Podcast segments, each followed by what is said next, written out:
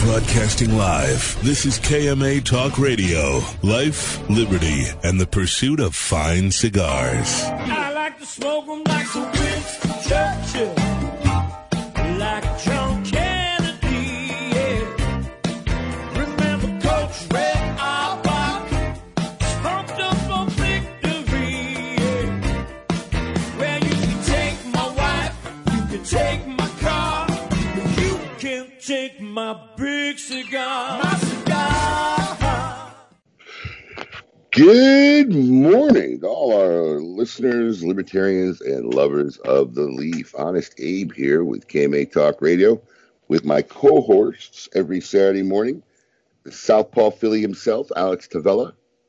Good morning, everyone. Good morning. You have me paranoid now, like every time I say your last name. He Oh, like you got it right this time. I get it right right all the time. Time. Nah, you you do not get it right all the time. What do I say if I don't say Tavella? You say Tavala, which I don't know where that comes from. Normally, I get a Travella, which I feel like is a mixture of like Alex Trebek, John Travolta type thing that people mess up. but you throw an O in there. I throw an O in there. And of course, the best producer that we could possibly afford, Paul DeGracco. And you oh. are, are you back on the island? Yeah, I'm on Long Island now. As and you got it right by the way. You said on Long Island. That's I know. I, I remembered. You're back on the island. I am on Long Island, but we are preparing to make our, our trip back down to South Florida soon. Since the temperature is in the 50s here this morning, my children and dogs don't know what the hell to do with themselves. So we realize it's time to get back to warm weather. Like, did each of your kids have a birthday now while you were gone? Uh, no, one of them It did. seemed- Axel It did. seems like it. It seems like you've been gone long enough. Like they've had birthdays now. Like you've been away.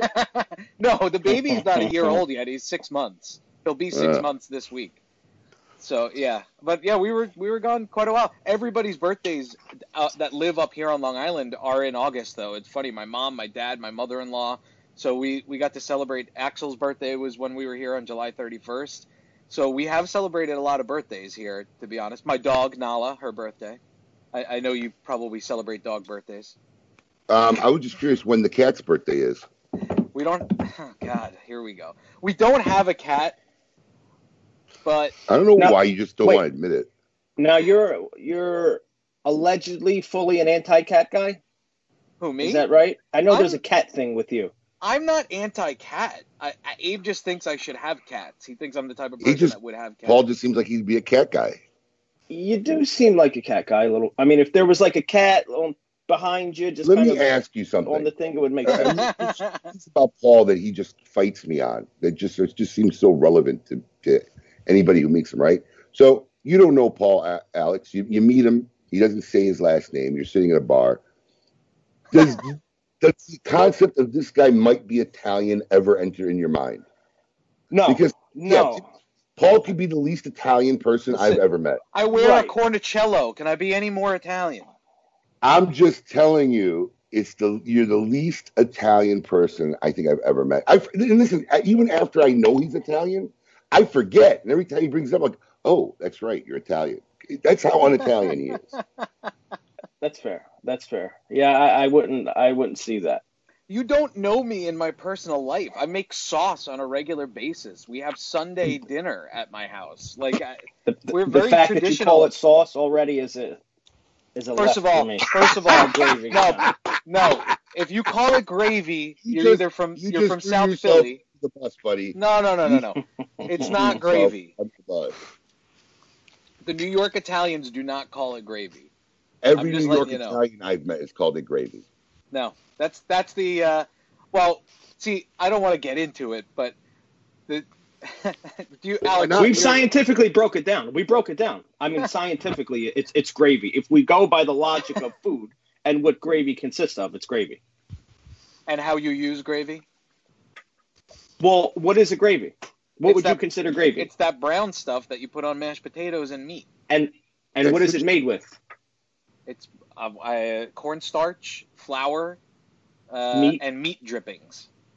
Right. So now, what do you put in uh, sauce? Not cornstarch and flour, but yeah, there's. Yeah, but what, what's the meat in- underlying Base. the meat? The meat is the base. The meat is what you start with. That is correct. Right. But you don't Right, start so with a roux like you do with a traditional gravy. But the base is the meat, which makes it a gravy. Listen, we Unless need to get the real chef on. Marinara Let's- sauce. When we talk to Eric Espinosa again next time, we'll get the real chef. Eric to talk Espinosa it. doesn't qualify. Let me ask you a question. Yeah, he really doesn't. quit. Eric Espinosa only qualifies like myself, only by consumption. That's it. Um, let me let me just ask you a question, right? A caprese salad consists of what? Uh, it'll be me? Or you asking No, I'm asking the non-Italian. The non-Italian. It's tomatoes, basil, and mozzarella, right? All right, at least he said mozzarella. I was I was I was waiting for him to say mozzarella. Right, right, right. Never. Yeah, I was That had I disgraziata. was- I would never say that. I was waiting for him to say mozzarella. No way. We. I And was teaching Axel. cheese. I was teaching Axel. He had regatta for the first time the other day, and I was teaching him how to say regatta, and he uh, he's here now. Axel, say regatta.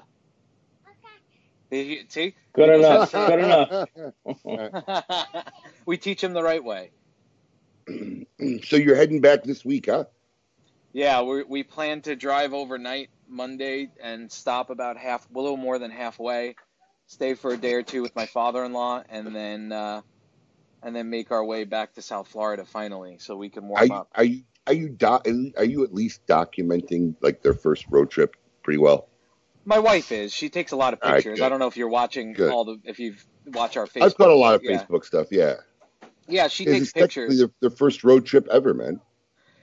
Yeah, it was, you know, and it's a, a doozy putting two kids under two, well, Axel turned two while we were here, and two dogs in my wife's like compact SUV.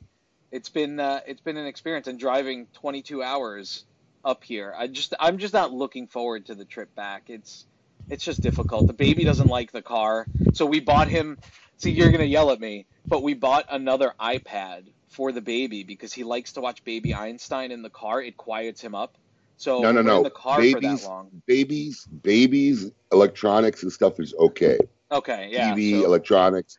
Our kids watch. It's as soon as they get old enough that they don't need it, that we took it all away from them. But all the babies, like the TV was on the baby channel at all times. yeah. Um, we let them do stuff on the iPads, but that's because you know there's very little they can do at that age. Right.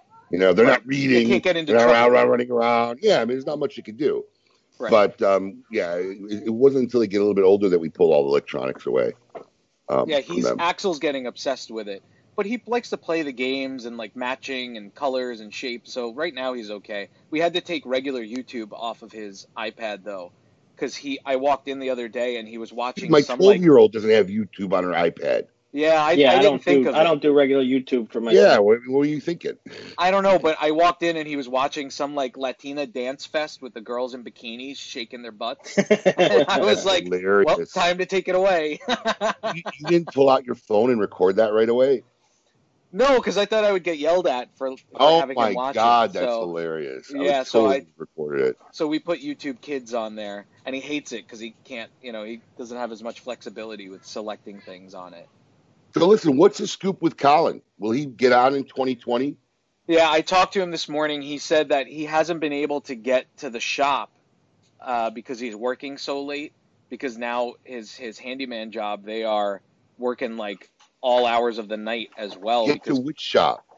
get to your shop to pick up the the Okay, hard so drive listen, from Adam. Let me make let me make this clear in front of a whole live audience. Sure. Make it happen this week.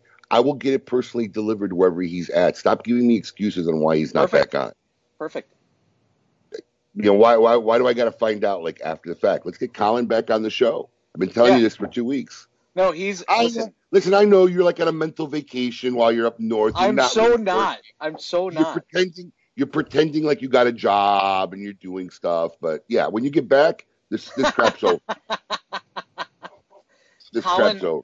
Colin will be back for the next show, as of Good. this morning. And by the way, I I don't know if any of our listeners or followers out there caught it, but I hope you guys liked the new intro. Oh yeah, that was a new intro today. That was the new intro, brand new intro. That. Yes. Great. We got some uh, KMA changes on the way as far as technology. Um, I even came up with our, our brand new segment because our producer won't do his job. And uh, I hope to have our brand new segment uh, It won't be every week. I think it'll be at least like every other week segment. It'll be a special featured segment that my wife actually inspired me to think of last night while I was driving home. Um, and we're gonna I'm gonna hopefully get get the first one up next week. And I'm not even telling Paul what the segment is because he's not. Yeah, I don't know either. Yeah, he, I'll tell you later. I just thought of it last night. I'll tell you later, but we're not even telling Paul because he's not even worthy. He's, We don't need he's not really to critique it anything, so why tell him? Let him experience it for the first time next Saturday. I thought you were going to do it today. I just thought of it last night. All right. Well, you said you made it seem like it was going to be a surprise for me today. So It'll be a surprise when it happens. Okay. I want to talk about your live event with Eric Espinosa, who's actually on and commenting and, and listening to us right now. Dude, that I let me tell you something. I've met Eric a lot of times. And I've met Eric a lot of times and heard a lot of his stories. We've had him on the show a bunch. There were a, a couple of stories there that I don't think have ever been made public before, right? You know, when you when you know each other 25 years, 20 some years, I mean, there's a lot of stories. I mean, there's still stories that probably haven't, you know, been made public or come out publicly. So, yeah, I mean, I think we came up with a couple stories. I mean, I know we've probably shared them, whether we shared them on KMA or shared them to the full world, but you know, hanging out with Eric or doing in a virtual event or an interview with Eric is, you know, it's, it's just like we're sitting around talking like we normally do. It's Yeah. very natural because we've we've done and shared and you know been around each other for such a long period of time. and the story of how he found Hector, like I, I didn't know any, I didn't know any of that. And honestly, Right. uh, the story of of him dissolving his first partnership, I knew a little bit about it, but he he really got into it. It was really, People tend to talk about that stuff more the further it gets away. yeah, yeah, Right. Yeah, right. Like I'm hoping in another like five years we'll learn why Terrence Riley really left Casada Cigars, right? Oh I mean, man, but there's certain things that never really come out right in this industry which which baffles me because there's really very little secrets in this industry.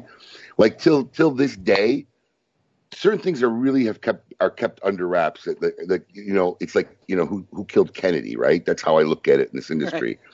You know till this day and maybe maybe kurt you know kurt's coming on he's our uh, meet your makers maybe he'll know but i've never heard a rumor or i've never even heard like a fake you know a possible story whatever of how uh, Nick Perdomo and Mike Argeni split up. You know, his, his, Mike's his brother-in-law, and he was vice president of Perdomo for years, and then just overnight that relationship ended and it was over. And I, I think it's got to be at least 15 plus years now, and I have no clue how or what, or never even heard a story about how that happened. So you know, time will usually let guys get a little more honest and talk about stuff like that, but some things I guess are just going to go to the grave. wow, that uh, yeah. I mean, start like digging for these questions next time we have these guys on. Just gotta throw it out there and see what It- we you got. know, it's it's hard, but you you never really get. I mean, that that's one I like. I never even heard anything from anybody about. You know, this is this is an industry man. They love to talk about stories, right? I mean, Charlie's posting a story before I even hear. You know, Charlie's posting about some of our micro blends before I even made a press release. I'm like, dude, how did you hear about it? Seriously, I'm not kidding. So you know, I mean, so you know, it's it's one of those industries where really like you know stories like to be told, and uh, that's one that I have no idea. But no, it was great having Eric on. It was actually a, um, you know, we, like my it reminded me of our the interview that we did with Jonathan during the Dogma release because Jonathan also we have way history going back, and oh yeah. those are those are kind of um, you know sentimental interviews when we have them. Right. Well, and speaking of Jonathan, one other thing that I didn't realize is that the way that Juan Cancel and Eric hooked up was through Jonathan Drew. He said that Jonathan introduced him to Juan Cancel, and that's how that, you know, it came to be that La Zona started making uh, the Protocol cigars, which is another cool little factoid. But it was just, it, it was really cool. I gotta say, like it was uh, Eric was was on point, and it was uh, it was really interesting to watch. I watched a little bit of it live, and then I even went back later and watched the rest of it, and and really really enjoyed it. it. Those live events are cool, and I agree with Eric. It's I feel like you guys get more more notoriety out of doing it online. I mean, as great as it is to do live events at the shops, which obviously hopefully that will come back someday soon. I still think that these like live events are are even though you probably had like 200 people watching at the time, it was it, it feels so intimate. So I, I I like that. Look, it, it, it, a lot of it's part of the process, right? I mean, it's always going to feel more intimate when I'm talking to somebody I have, have had a relationship with 20 years. I mean, like, Right, right. Er- Eric's literally family. He's one of the few. He's one of the few people that I have a professional relationship with that was invited to my wedding. I was invited to his wedding out in Vegas. So I mean, those are always going to be more intimate and more emotional and more, you know, you know, sentimental because you know there's a lot, a lot of history there. Yeah. No, You it know, was- Eric and I, Eric and I are both like literally like noobs. We were babies in the industry at the same time. He had just left UPS and was a rep for Carib Imported Cigars, which later became Camacho, and I would like just got in the business. And I met him because I met all their sales reps, sales reps because Sal Fontana, one of my mentors, was you know heavily involved with Camacho and Carib Imported Cigars. He worked with Julio Eiroa for over 30 years, and um, that's how I met all, all the people who worked over there. It's a it's a cool story, man. When's the next event? Do you have one Uh, scheduled? We have one scheduled with Pete Johnson. In In Oc- October? yeah, I don't have the final date off the top of my head, but I think it's mid to yes, third week of October maybe, and uh, that should be pretty cool. We we dug up a lot of stuff out of the vault, a lot of rare stuff, a lot of old dress boxes, some pork chops, some uh, really cool stuff, and it, I think it's going to be the another debut of an, of a Pete's event only cigar. Now he's had that pumpkin cigar for a Yeah. while now. I uh, have one in my humidor actually. but now he has this new size called the Shrunken Pumpkin, and it'll be the debut of that event cigar. So it'll, that'll be uh, the event cigar for that event. So it'll be pretty cool. Speaking of pumpkin, is pumpkin spice taking over South Florida like it is up here? Well, it's that time of year. It becomes Yeah. a Starbucks drink drink of choice, right? That's a very non-Italian question. I just want to throw that out there. I'm telling you. I'm telling you. We're the we're what we're what Italians call the the uh, I don't know if this is a bad word or not. It might be a racial slur, but they call us the Careful. Menegan. Metagons. The Menegan. Americans. We're we're we're the yeah we're the we're the Italians that turned into white people. Yes. Yes. All right, we we have a great guest with us, an old friend of the show, Abe, one of your like personal friends, right? I I I have a deep affinity and affection for this guy. Uh, tons of respect. And, you know, it's funny because I knew of him for many, many, many years. And you know, look, there's there's there's people that you know and you see every year, but you just never take the time to stop and interact with. He was one of these guys. Um, I really can't remember what got us interacting. Uh, I think maybe it was when we first bought his brand because on top of having a great retail shop, which we'll talk about, uh, he's also a brand owner. We'll talk about hi- his well-known brand. I think that got us going. But the more and more we got to know each other, man, I we just uh, you know, like when I, we were talking about pre-show, you asked me if I'd ever been up there yet, and I said no. But you know, I don't just say shit out of.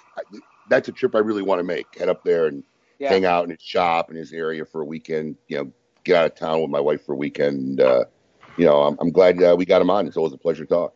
So without further ado, Mr. Kurt Kendall from 724 Cigars. Kurt, how you doing? Excellent. How about yourself? Uh, We're hanging in, man. It looks it looks like Kurt's living the life over there, huh, guys? Absolutely. Kurt, Yeah, Kurt not a bad place. yeah, when I when I watch Kurt or follow Kurt, Kurt really seems like he's gotten to the point of his career where he, he's savoring the moments of life, which is what we all want to get to. I mean, we work hard, and what do we work hard for if you can't stop?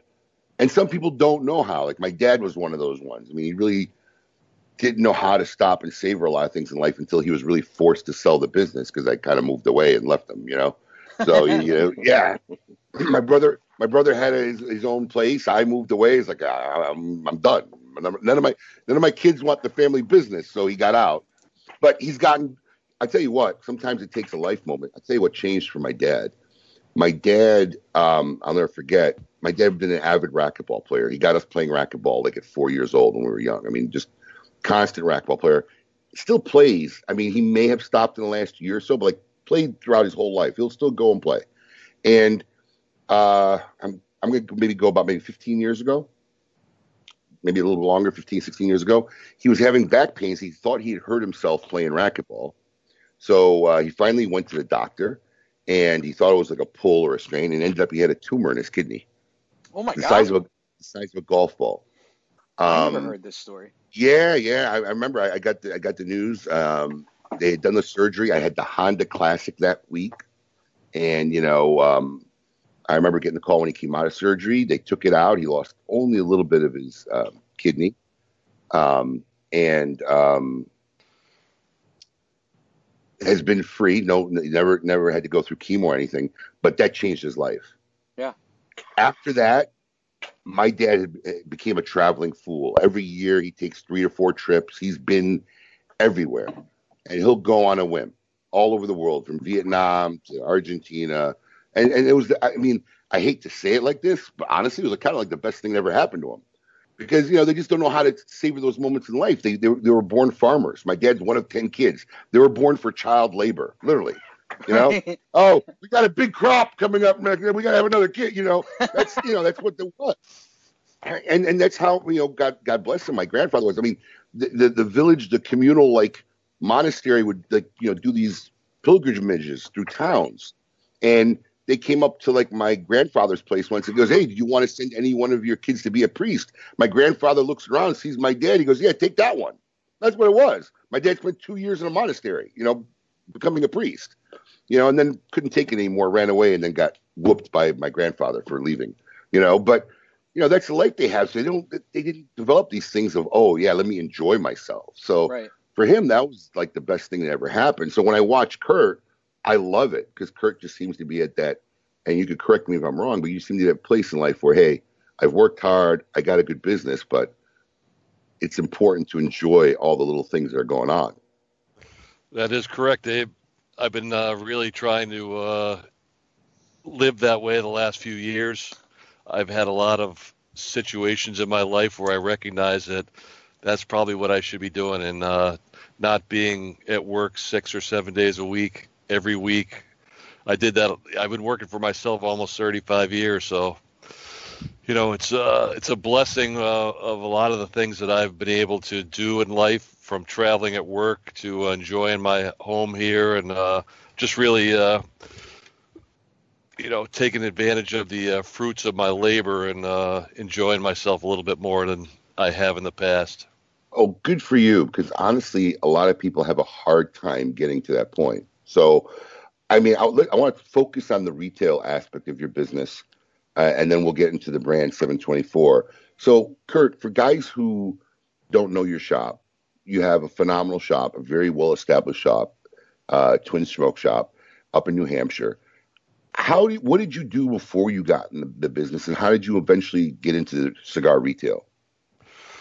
Well, I was basically uh, a very low educated uh, laborer, is really how I went through my life. And, uh, you know, I'm street smart, but never got a lot of schooling. And uh, I basically just worked myself up through the ranks of being a laborer and What kind Uh, of labor? What were you what were you doing? Construction? I mean, what kind of labor? construction, uh, excavation, that type Oh, wow. of thing. Okay. you know, landscape, and but I always had a very uh, keen entrepreneurial mind. I always had some sort of side hustle or something I would do on the weekends, and you know that entrepreneurial side of me never stopped growing. I've lost thousands of nights sleep thinking about the next idea or the next plan or move. I'm sure you know what I'm talking about, You, Abe. you, you mean you go to sleep? I do.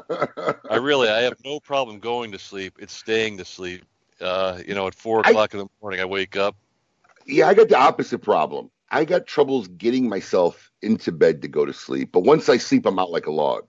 But if I can, if I can squeeze out four hours in a night, if I could actually let my mind wind down, because it's like I'm stubborn. I don't get to this point saying, "Oh, it's this time I should go to bed." I literally wait till like, all right, I can't keep my eyes open. Time to go lie down, and usually it's like two or three in the morning. So, but once I lie down, I'm I'm out. I'm gone. I, I could sleep through the morning. Well, you know, as I worked for myself all these years, uh, I got uh, introduced to premium cigars from my twin brother, Kevin. Hold and, on. Uh, he, Now, see, here's a perfect example. I didn't even know you had a twin brother. This is the first time I've heard this in all the years I've known you. We Now- talked now you about it got- the last time he was on. Did he? Yeah, we, we talked You about how he he had- got into cigars. You knew he had a twin brother? Yeah. All right, then that's my that bad. actually that just answered a question I was going to ask because my streak continues every time I'm on the air.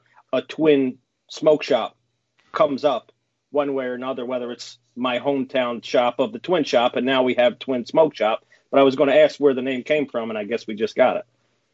Yeah, I heard you guys talking about uh, Anthony the other night in the twin shop, and uh, we're twin smoke shop. Uh, and my neighbor just fired up his leaf blower, so I hope that's not. Uh, Eh, very little. No, it's very, Yeah. very, Very, light. yeah. We're good. We're good. So Uh, what, what, what is your? Are you identical or no? Yeah, we're identical twins. Oh my god! My brother Kevin is, uh, you know, we look just alike. We're mirror image. So he's a lefty, I'm a righty. We uh, we tell think me, tell me he doesn't have a beard right now. he's got something going on. Does he really? Okay, so Oh, next yeah. time you're with him, you honestly got to take a picture with your twin and tag me because I, I just want to see it. I will, sure. I might see him in October. Now, But, was uh, he in, where does he live? He lives in uh, Old Saybrook, Connecticut, down in that area. Not that So far. we grew up in Hartford, Connecticut, and uh, mo- most of my family stayed in Connecticut. Where right after high school, I moved to New Hampshire, Why? and uh, you know, honestly, it was I. a girl? I took a no, I took a trip to visit a friend of mine who got transferred to New Hampshire, and we drank and had a great time and partied. And uh, the culture shock of New Hampshire from Hartford, Connecticut, was unbelievable.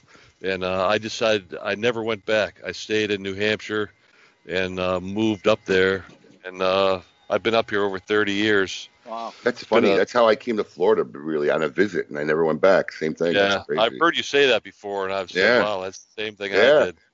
Now, now, was your brother involved at all? In we, okay, so how did you finally make? Look, I mean, look, as an entrepreneur, and I've seen this because I I always try to get the young men who work for me. I try to get them ready for that next level in life. And there's been a couple times throughout my career, like two two of our smoke ins are owned by former employees of ours, right? But there are times in life where an opportunity has arisen and some guy can't make that jump. Because to make an entrepreneurial jump, whether you've saved money or you got to go borrow money to do your first business, when it comes time and you're at the edge of that cliff, a lot of people can't make that move, right? It- they just, I mean, when I was young, I was crazy. I was borrowing money, doing, so I didn't care, right? I mean, you just, I just, I, you know, you had, I look back, some the- Consequences meant nothing. yeah, consequences meant nothing. I had no wife. I had no kids. Who get? I I'll figure it out. So I was jumping out of airplanes with no chute and didn't care. You know, what I mean, I mean, stuff I look back on, I did 20 years ago. I'm like, wow, I was nuts because I would never take those kind of chances today. But some people don't. So here you are. You're a hard laborer. Whatever. Where's what? What happens in your head that says? Because I don't care how small it is.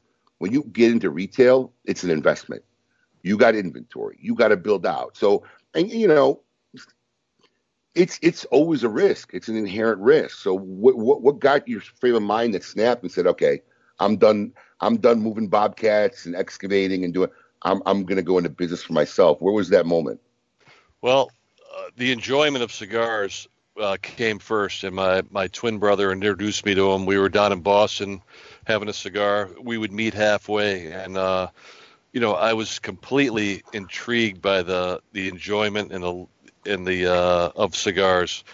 He was selling cigars in his small restaurant in Essex, Connecticut, Mhm. out of an old Petriaca cigar case. So people were coming in, and it was uh, midst of the cigar boom in the mid '90s, and we got talking a few times and said, "Hey, you want to get together and open up a cigar shop? You can move back to Connecticut, excuse me, and uh, we could open up a twin smoke shop." So that was the initial thought and uh, goal. Unfortunately, it didn't work out between him and I. Uh, somebody had already got a head start in the town we selected, and I went back to New Hampshire. and He went back to his business, and I just got thinking, you know, I'm tired of doing what I'm doing. I really love these cigars, and I'm willing to take one of those uh, jumps with no parachute and cash in everything I have yeah and start from scratch. You know, at that point, I didn't know how to pronounce most cigars. I didn't know any of the terminology. All I knew was I loved cigars and I wanted to be around it. So, you know, I started a small little 450 square foot shop oh in that's Londonderry, small New Hampshire. That's no. That's got to be no seating area. No seating. Yeah, No, my first seat was like an carry. antique wheelchair that somebody donated. That sounds Uh, like like Lew Rothman's first shop that where he had the sign that said the largest cigar store in the world. Yeah, yeah. It was like 800 square feet. 600 square feet. Yeah, we had little to no inventory. I, I literally borrowed about 50 boxes of cigars from my brother, and I bought probably 50. I started in a manner where you couldn't do it today. I had, uh, I, I literally had about twenty thousand dollars total.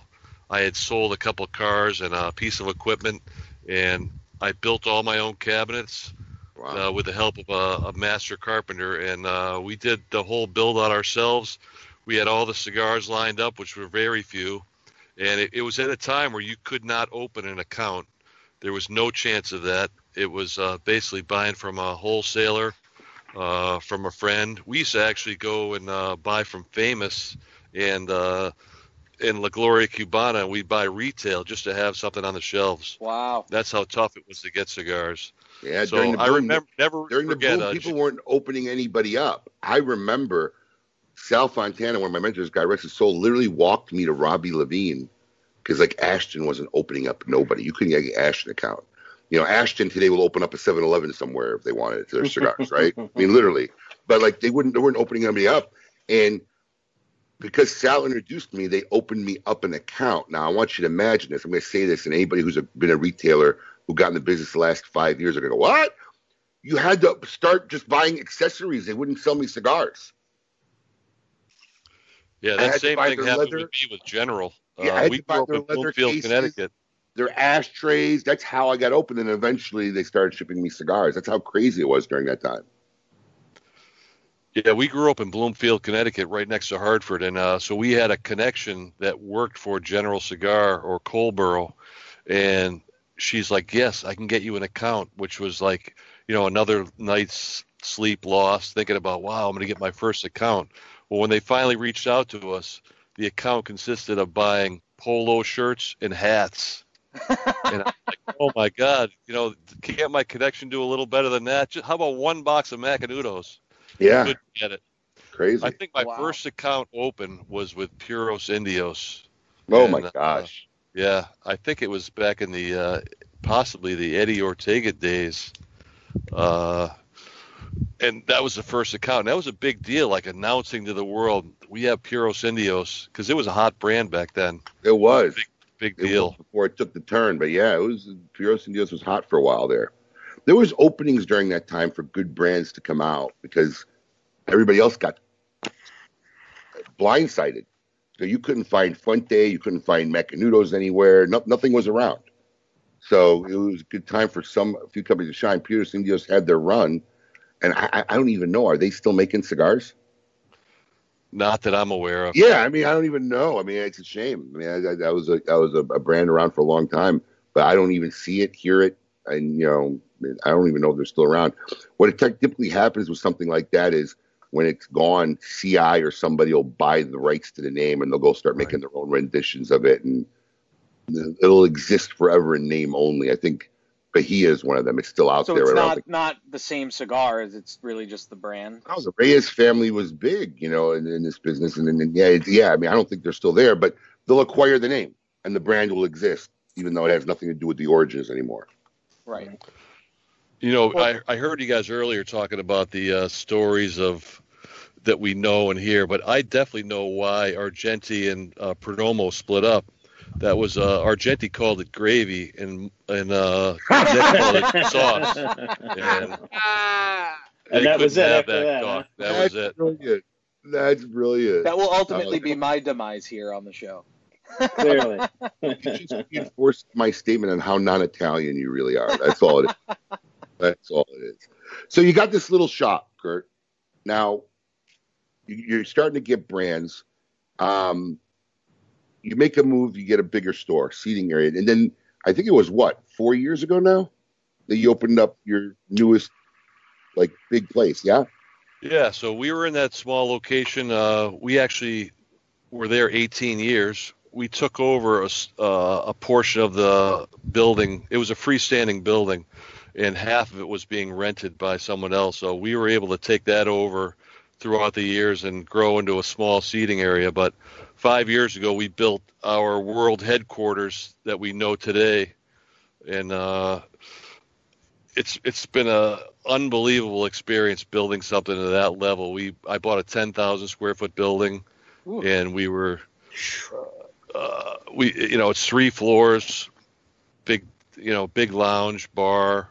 We- We're very blessed in New Hampshire with having uh, you know the what we call the New Hampshire advantage, where we have no tax on cigars, you have no sales tax. We can uh, smoke and drink in the same room, and uh, it's been been a very good blessing that we've worked hard at it uh, through our Cigar Association of New Hampshire. It's a great place to buy cigars and buy booze. That was when Yes. we would when we would drive up to see my grandmother, my great grandmother that lived in Maine. My grandfather always made a stop in New Hampshire to pick up boxes of cigars, and and he would get he used to drink Gordon's gin of all things, but he would I mean he would get like six liters of Gordon's gin and pack it in his trunk for us to go back. So Yeah, that's accurate. A lot of people do that. You'll Oh, yeah. see vans full of booze, literally cases and cases. Uh, they they really load up here in New Hampshire. oh yeah, We got a we got a question from Melanie Cisco, the Cisco kid. Um, she wants to know what you think the key to running a successful retail lounge is. Well, you know, I don't consider myself a lounge or our business a lounge. I consider it a a, a tobacconist uh, shop uh, with a lounge, and I do see the lounges all across the country. But you know, I firmly believe in everyone is welcome. I'm not a big believer in uh, the membership motto or method unless it just uh, incorporates uh, additional benefits. But everyone's welcome. We have some of the best staff across the country right now. Everybody's very well trained. You know, uh, Tobacconist University, our, our bartenders are all exceptional uh, mixologists. We keep a really clean uh, spot, and you know, we just welcome everyone. I, I've been fortunate to have traveled all around the country and parts of the world and taken all the best from what I've seen and poured it into our place now. You did. I remember before you opened up. You look before I opened up our headquarters. I'd gone. I actually drove, flew to Chicago to look at the first Casa de Montecristo in Chicago, and check that out. And I remember you happened to be in town. Um, I'm not sure what it was at the time before you finished your build out, or while you were thinking about it, and you were looking at stuff here. But that's what I think good people do. We we want to learn. We want to learn from other people's what they do and how they how they build. But um, Yeah, I took some ideas from you, Abe. I, you're uh, in your walk-in humidor. You have some of the naked cigars on the wall in these uh, octagon yeah, shaped holes, I believe, and uh, I made a variation of that, and also and mine, having and mine was a variation off the Chicago Boys. I mean, that's what Yeah. you know. That's what you do.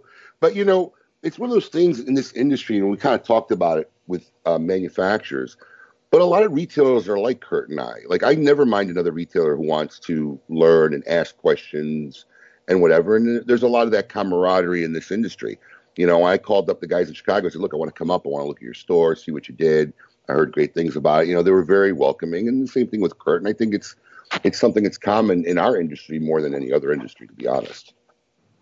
Yeah, it really is. People are very giving, and uh, people come to me all the time as well, and I'm happy to share anything I can, whether it's the best way to do a promotion or successful ways that we've uh, run promotions or whatever it is, from ventilation to bar techniques. You know, we buy a lot of uh, uh, select barrels from uh, around the world for our bar, and I've shared that idea with plenty of people that have taken advantage of that, and uh, it's good to share.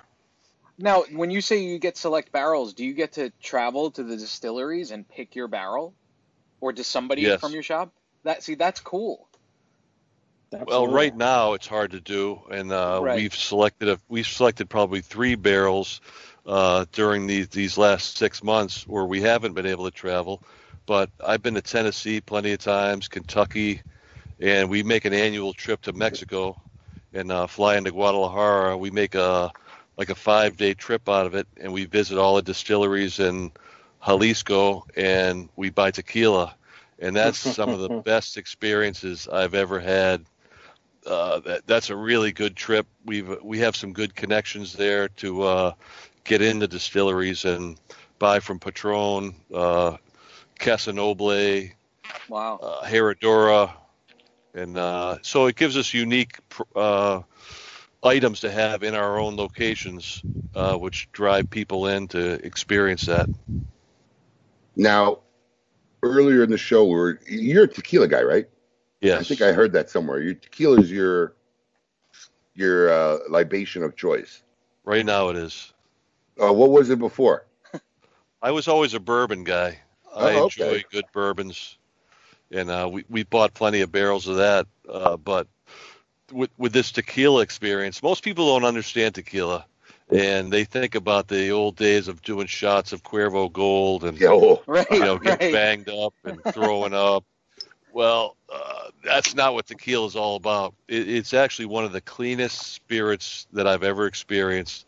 Uh, to learn what tequila is uh, from the, you know, the the blanco or the silver to reposado, anejo, extra anejo, it's a it's a great experience to learn all that. But to uh, sip on good tequila in the proper glassware, and uh, you know, it's it's unbelievable. I can't get away from it. I've turned hundreds of people onto it that have really got to enjoy it themselves.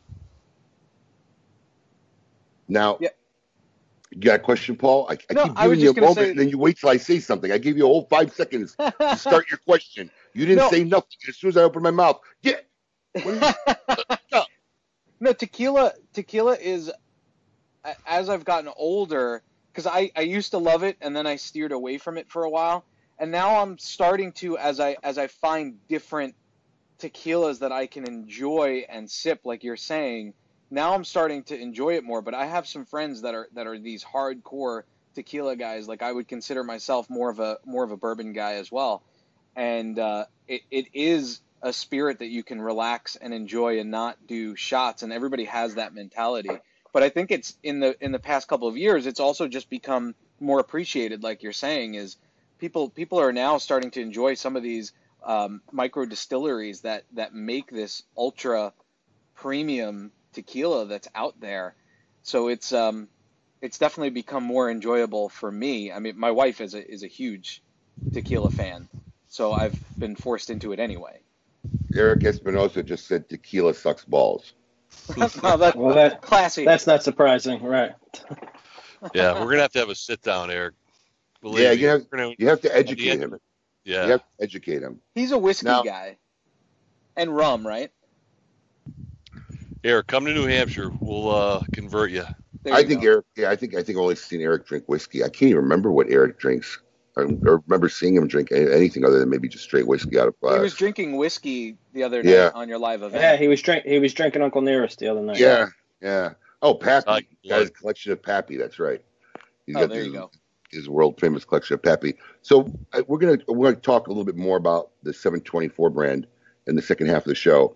So I want to touch base on a couple things. Uh, first off, we were talking about this great life and thing.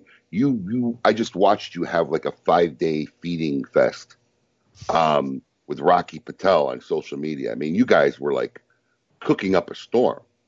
Oh yeah. I saw Cooking pasta. I saw ribeyes. I mean, I just saw everything going. And and Rocky took over your kitchen from what I was watching. He Sauce did. peppers. I mean, like everything. Yeah, he did. He he came up here and uh, visited for a few days, and we ate and drank and smoked like kings, and uh, really enjoyed uh, the company that we uh, got together with, and had a great time. And Rocky's an incredible, uh, very passionate guy in the kitchen, and Now I've heard though- this story. I've never had his cooking, but I heard Rocky is a culinary guy. Like he cooks. Like he is serious about his cooking in the kitchen. Yeah, he said Yeah, on the that- show during COVID, he's been really experimenting in the kitchen, but you know, Yeah. he doesn't just make like you know burgers or anything like that. Like he like classical cuisine he cooks. So apparently. so look in in in in in classic you know David Portnoy fashion here. Uh, We need a score. Score score Rocky's culinary skills on, on a ten point scale. I'd say Don't- you know don't be a rookie. culinary skills No in rookie the scores. kitchen. No rookie Wait. scores. Don't be a, you know, don't be a, don't be a rookie. Let's see. I'd say uh, be, between the uh, cooking and actual cleanup, which he Oh, he cleaned up participated in. too. Oh, wow. yeah. That That's- that I mean, counts. That's like points up. yeah, that's All like right, a so half a watching point him- right there. Watching him from the grocery store, which was hilarious, getting all these things. He was buying things that I'd never heard of. Most of the ingredients I had never heard of, but he was buying the grocery store trip, the actual cooking, and then the cleaning. I would have to say I'd give him uh, an eight and a half for sure. Wow. Okay, 8.5. 8.5. It's a good is score. Legitimate score. It's a good score. Eight point five. I got to tell you what. See, you got Rocky Patel. I got Eric Espinosa. Why do I feel like I got the short end of the stick? Wait, a, wait a minute. Wait a minute. Wait a minute. I mean, I've seriously, done I some. mean- wait, wait, wait. I've done some fine culinary cooking at your house. you have come done great my, Sunday, great My sausage, sausage and pepper. peppers is. No, no, but we're just talking manufacturers here. You know, I, get, I've experienced Eric's cooking as well. So yeah, I got the short end of the stick. I got hard Yeah, I pasta. Uh, Rock hard. Yeah, overcooked fillet, and, and you guys like, had a culinary experience. Well, Rocky's uh, sausage uh, recipe came from Philadelphia from I heard. Uh, Anthony. Yeah. I heard he- actually He said cooked that on, that in the Facebook. oven. with a bottle of wine, and uh, you know it was it was very unique and uh, very good. We we did that for the uh, football games. Wow. We made pizza on the grill. We made uh, we did the steaks, pasta. He cooked breakfast uh, a couple mornings, and I cooked Wow. breakfast a couple mornings. I took Rocky to uh, like where I live here. It's very rural, and there's a lot of farms around me. So Rocky and I got my old '66 Chevrolet pickup. We went and hit some of the farms, and we bought fresh eggs and bacon and some vegetables. And uh, he couldn't believe, you know, he probably hasn't done a lot of that uh, driving through the countryside, hitting farms. And so we met a farmer that day, and he actually Rocky didn't go with me that trip, and uh, I bought some eggs, and uh, the farmer invited us up. He's like, "I'm going to show you uh, the one of the nicest bars in New Hampshire." So Oh, wow. I grabbed Rocky after the Green Bay game, and we drove up to his house. And the guy opened up this giant barn door, and we walk into like the mecca bar of New Hampshire that this farmer built for entertaining his buddies. And uh, it's we a had personal a personal bar. It's a That's personal his bar. personal bar. his Wow. personal bar, post and beam barn, and uh, it was incredible. Uh, we That's we didn't cool. want to leave. Wow. Now, can I safely assume there was no curry that weekend?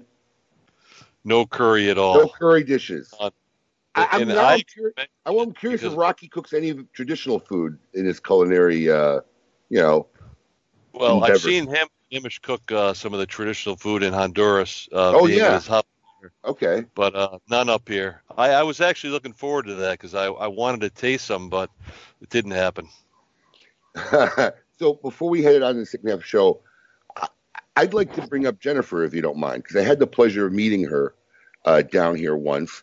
Um, who, who's your much uh, better looking half? We'll call it that, right?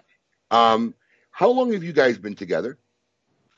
We've been together about three years. Now, I'm just curious because, like, I've known you much longer than three years, and I I only honestly had the pleasure of interacting with her for a very short period of time when you guys were visiting down here, and we became face on friends on Facebook, and you know she's very inspirational and spiritual on her posts. And a lot of that goo- gaga goo goo stuff turns me off. But actually, I think I messaged her once. I said, I just want you to know. Normally, like I don't like any of those kind of posts. I love your posts, and she seems to be very much about life. Has she been part of the inspiration of this?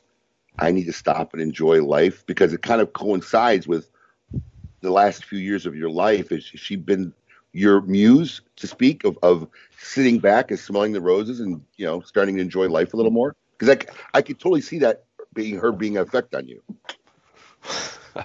Well, she's sitting a few feet away from me, and uh, I, I would have to say that she has been a huge inspiration in that. And uh, we try to inspire each other through. Uh, she's an entrepreneur herself, and uh, Yes. and we share ideas, and we share a lot of relaxation time. We share the this lake behind us.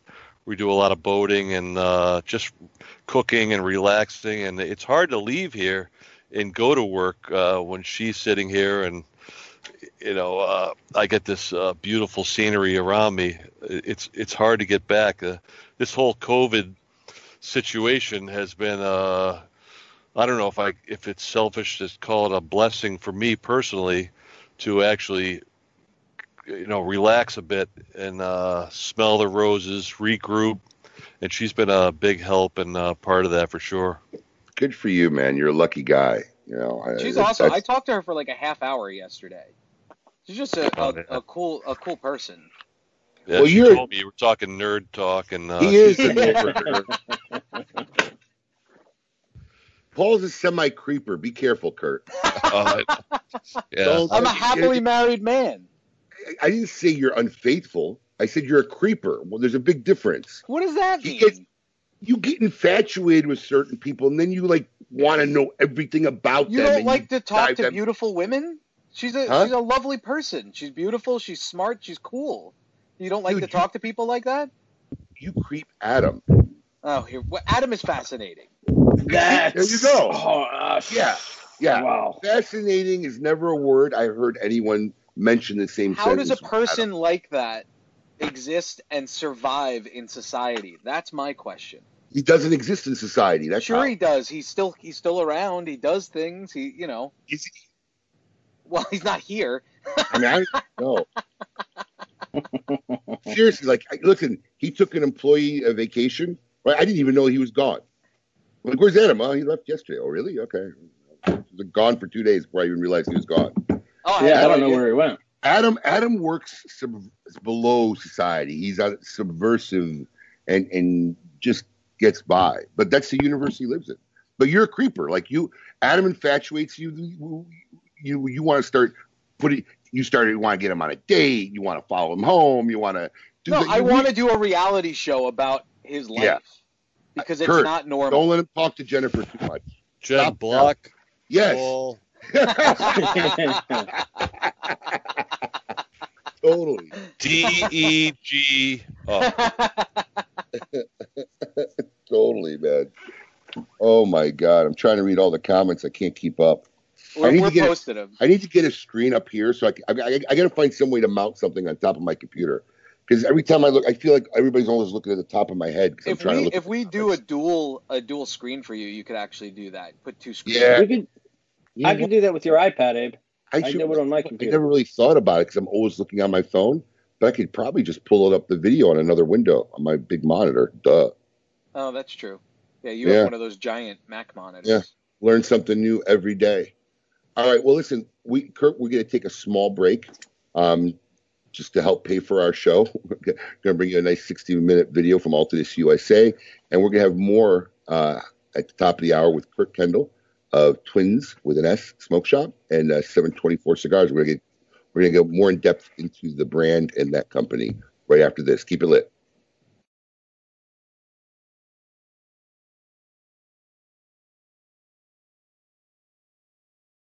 Hola a todos, mi nombre es Elmer Suárez de la Flor de Copán en Honduras. My name is Ernesto Kranwinkel and I'm from La Romana, Dominican Republic. Hola, mi nombre es Diana, soy de Manizales, Colombia. días, Freddy Molina desde Estelí, Nicaragua. Hola amigos, saludos a todos. María Santis, orgullosa de ser puertorriqueña. Cheers. I'm Oliver. I'm from London, England. I love H. Human Añejo. My favorite H. Upmann Dominican cigar is the H. Upmann Banker. My favorite H. Upmann cigar is the Herman's Batch. Favorite H. Upmann is the H. Upmann by AJ Fernandez. Mi cigarro favorito es H. Upmann Española.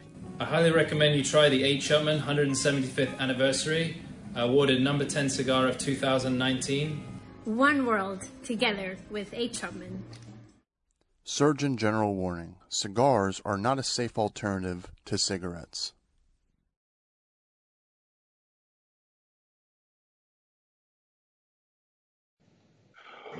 Welcome back. Honest Abe here with KMA Talk Radio Live uh, with the crew, our uh, Southpaw from Philly, uh, Alex Tavella, and uh, Paul DeGracco, live still from on the island. Yeah, And, on Long uh, Island. Still on the It's on, island. not in, right? On, That's not right. in. on the island. God forbid you say uh, you know in, but on the island. And uh, from his lovely lakeside view, um, Kurt Kendall of uh, Twin Smoke Shop and 724 Cigars. Now I see the boat behind you. Now look, when I first learned of who you were, because you know I have a graphic background. I had a graphics, my own little graphic business before I moved to Florida, and I remember when I first learned about who you were. It was it, at that time because there really wasn't a lot of creative ads in our industry. It was all the same thing: a stick shot with a box, or you know, it was, all the archaic, standard. You know, I've seen it a million times, and then I see this ad of this guy on a muscle car with this huge. I think it was a pit bull or a Doberman. Rottweiler. Rottweiler, yeah, huge dog. And I'm like, this is a great ad. I didn't even know about your shop at the time. I just thought it was a great ad. Now, at what point when you're doing retail do you say to yourself, okay, I want to make a brand? I, I imagine you came across the name because you're into collector. You collect antiques and you search out all this stuff. I've seen pictures of some of the stuff. Did did the idea of the brand come out first, or did you come across a, a collectible of the history of the cigar company, and did that inspire the cigar? Which came first? Yeah, the collectibles definitely came first. I've been a life, uh, you know, as an adult, lifetime collector of memorabilia and advertising, mostly signs. And I started running across this, these 724 cigar items. Uh, at that point, I realized that the 724 Cigar Factory, which is in Manchester, New Hampshire, and started there in 1874, was still standing and I started putting the two and two together with the collectibles, the history of the brand, and then the building. And uh, I remember just driving down to Manchester and sitting in the parking lot and just staring at this factory that still had the signage on it. And between that and the, the collection of memorabilia, and then learning some of the really cool history of the brand, uh, being a retail tobacconist, I just thought, how cool would it be to bring this brand back to the market? It really deserves that because it, it had been gone for over 50 years. And you said to me, I believe, Kurt, that weren't they the largest manufacturer of cigars? Uh, tell me, tell me the factoid because I'm going to get it wrong. But they were one of the largest manufacturers of cigars, correct? Well, in what I've seen advertised and written a thousand times, the first year they were in business in 1874, they made 15,000 cigars. By the mid 20s and late 20s, they were claiming to make 80 million cigars a year, being the largest 10 cent cigar manufacturer in the world. Wow. Wow. So they had built a seven uh, seven story state of the art factory in uh, right in the heart of, in the center of Manchester, New Hampshire. Roger Sullivan, who created it, was the largest taxpayer in the United States, and uh, Really? you know a lot of cool facts about the the company and the gentleman, and you know I had heard uh, what a good uh, person he was, and you know for the community and giving and you know, and I'm thinking, man, I got to bring the brand back. And I really, uh, you know, although I've never met him, obviously, I want to be more like him.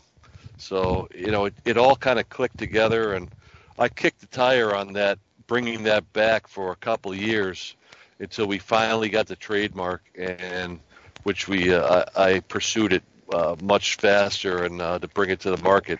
But I, I really never intended to be a national brand. I really didn't know what I intended. I just wanted to bring it back. I at least had a venue to sell them in, and you know, through the popularity of the the brand locally, you know, it started spreading out, and you know, blessed with a lot of people I've met in the industry over the years at the trade shows, etc. You know, I, I got it into a few stores, and that's how it grew from there. Paul, I, I'm getting a lot of static. Is that just me on my end? I think it's a little windy by Kurt. Is that what it is? Okay, I just wanted to make sure it wasn't me on my end. Yeah, no. I think it's the wind's picking up a little bit over there, but it's okay. So- we can hear him clearly. No, no, we can hear him clearly. I just didn't know it was my headset or not. Yeah. So, a lot. I gotta imagine that's a that's a big change in pace of being in retail, right? huge change in pace. You know the uh, and once again one of those giant entrepreneurial jumps from with no parachute because you don't really know what to expect. Uh, and it, you know, social media is just kind of starting, and you know, going to my first trade show and marketing that. uh, I didn't know what I was doing. I had no idea, and all of a sudden, it started getting some heat, and I'm like, wow, man, I'm really in this. You know, I went to my first trade show and second trade show, and it gained a lot of popularity. And uh, that you had mentioned the dog earlier. We created that Dog Walker series, which is a small format cigar. Oh, there you go. Nice. Oh, I have And, uh, actually smoked that cigar. That Yeah. that was that was a cigar that Adam recommended to me at your shop, Abe. Actually, That's a great honestly, cigar. honestly, it's one of the, the reasons why we uh, we kind of really sought out that brand. Adam was a huge fan of, of, of your brand early on. Yeah. Yeah, Yeah, he- I, had, I heard from Adam several times, and uh, you know, not as much as Matt Booth has, but I've heard from on, on occasion. yeah, you you are one of his one of his favorite brand owners, actually. I'm sure he's on the golf course watching the show right now on his whatever his vacation is. Well, one thing I want to talk about before we really get into the brand too is Carlito is it said you know along the lines of antiques. You you have a, a collection of of antique cars, correct? Yes, I do. How many cars do you have? Uh, I have about usually between four and five, depending on garage time? space at any Okay. given time. but like Abe had mentioned earlier, you know, you see the boat behind me. You know, over the year, I've had the cars, and uh, I built my, uh, you know, for lack of a better term, small collection of cars and keepers, I call them, that I don't use as much as I used to. And uh, now I'm a little more laid back and relaxed on uh, going out in the boat on the weekends, especially in this time of year. And then in the fall, I tend to get the motorcycle out and uh, you know some of the cars. So that that's what I really enjoy. I love horsepower and going fast. And I don't know if you saw the video last week with Rocky. We were out in a 38 foot cigarette boat. Uh, Mhm. that- it was so exhilarating. And the ho- it was 1800 horsepower, and we all got an opportunity to drive that thing. The one of my friends has, and uh, what a blast that was. No, we saw the videos. Yeah, I see you've become the, quite the enthusiast uh, over the last few years. We have a question from one of our fans, Mark. He wants to know if the barber pole, which I'm assuming he's talking about the dog walker, maybe the barber pole in general, uh, was that part of a- an original 724 um, series tradition? No, that no, that definitely wasn't. Uh, we created the original series uh, of 724, and the second series was uh, the the Hustler series. Excuse me. And uh, from a recommendation of a few manufacturers, and especially Nick Perdomo, he told me, Kurt, you're missing the boat. You got to come out with a Connecticut. Uh, the people are still Connecticut smokers, and the majority of the sales are still Connecticut. So when we went to the table to create this second blend, uh, we were using uh, the Brazilian Matafina wrapper on the original blend, and I wanted, I love the characteristic of that Matafina and the aroma and the the burn.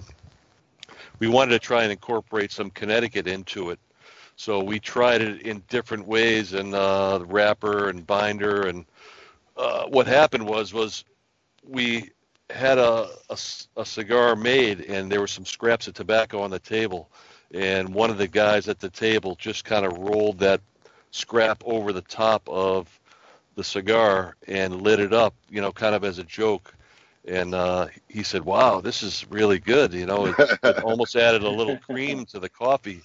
And uh, that's how the hustler came out. And if if carlito's watching uh, you know, I was thinking about how many premium cigars are striped, and we didn't have a, a lot of striped cigars on the market, and you had the Between the Lines, which was the most sought after cigar of the year every Season, every year. seasonal release. Seasonal Yeah, release. You'd get one or two boxes, and Yep. people would beg for them.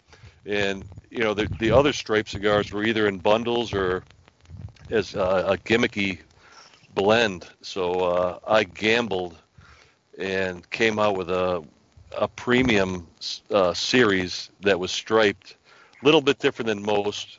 and uh, I was so nervous. That trade show floor opened, and the people came in, and you know the first thing retailers ask you is, "What's new?" And I'm going Right. to tell them that I have a new stripe cigar or a barber pole. And I was like, my palms were sweating. I was scared to death, and it actually uh, was very favorable at the trade show that year. It did really well. Still one of my, still to date, one of my favorite short, quick smokes. Right. I mean, love this cigar. Um, I, I'm drawing a blank. I had a question, and now we talked about this the barber pole, and I forgot. Broad, broadcast journalism at its finest. Well, I want to talk about. I mean, we, we want to talk about the brand and, and how it's evolved. And um, you know, uh, Kurt, you and I talked a little bit yesterday. Are are you working on new innovations with the brand now? Are you are you sticking to staples with, with all that's going on out there? What what what's what's the status of of 724 right now? Well, we have five series of cigars we've introduced over the last several years. Yep. And with all the uh, new FDA rulings that were, uh, you know, over our head, you know, we were sticking to what we've already made. And, uh, you know, I, I'm a firm believer of uh, quality and not necessarily having something new every week. Right. Uh, so, you know, over the years, we've introduced new line extensions of the series we have, and we were pretty much sticking with that, you know, instead of having a new flavor every week. Although, you know, you basically have to train your customers and, you know, let them know that it's not all about what's new. It's what's right in front of your face that you, might not have enjoyed yet. So, you know, right now we do have a few extensions that we were planning on introducing this year. I'm actually smoking one now. It's our, our Factory 57 blend, and uh, we introduced a couple new sizes. Uh, same with the Hustler, but for right now, that's what we're focusing on, uh, trying to maintain the quality and consistency of our brand, and a cup dabble a few uh, new things in when we can. Kurt, when you brought the brand back, um, you started putting it out there. Was it recognizable to some people as a you know an older brand, or was this kind of like new to everybody? Uh, that is a good question because, uh, you know, in my area where we live in uh, southern New Hampshire, you know, a lot of people know the factory building, and a lot of the old timers know the brand because a lot of their relatives work there. So throughout the years, their father or grandfather or uncle worked in the factory. So when we introduced it and it was uh, publicized in the local newspaper, people started coming out of the woodwork uh, and really talking about the brand and the stories that would come out were amazing and uh, even more memorabilia and very unique things that I've collected over the years. Uh, a lot of the older time cigar salesmen were very familiar with the brand and uh, a lot of the older retailers because they had had it in their stores in years past. If my memory serves me correctly, did I not come across or find you an antique 724 box?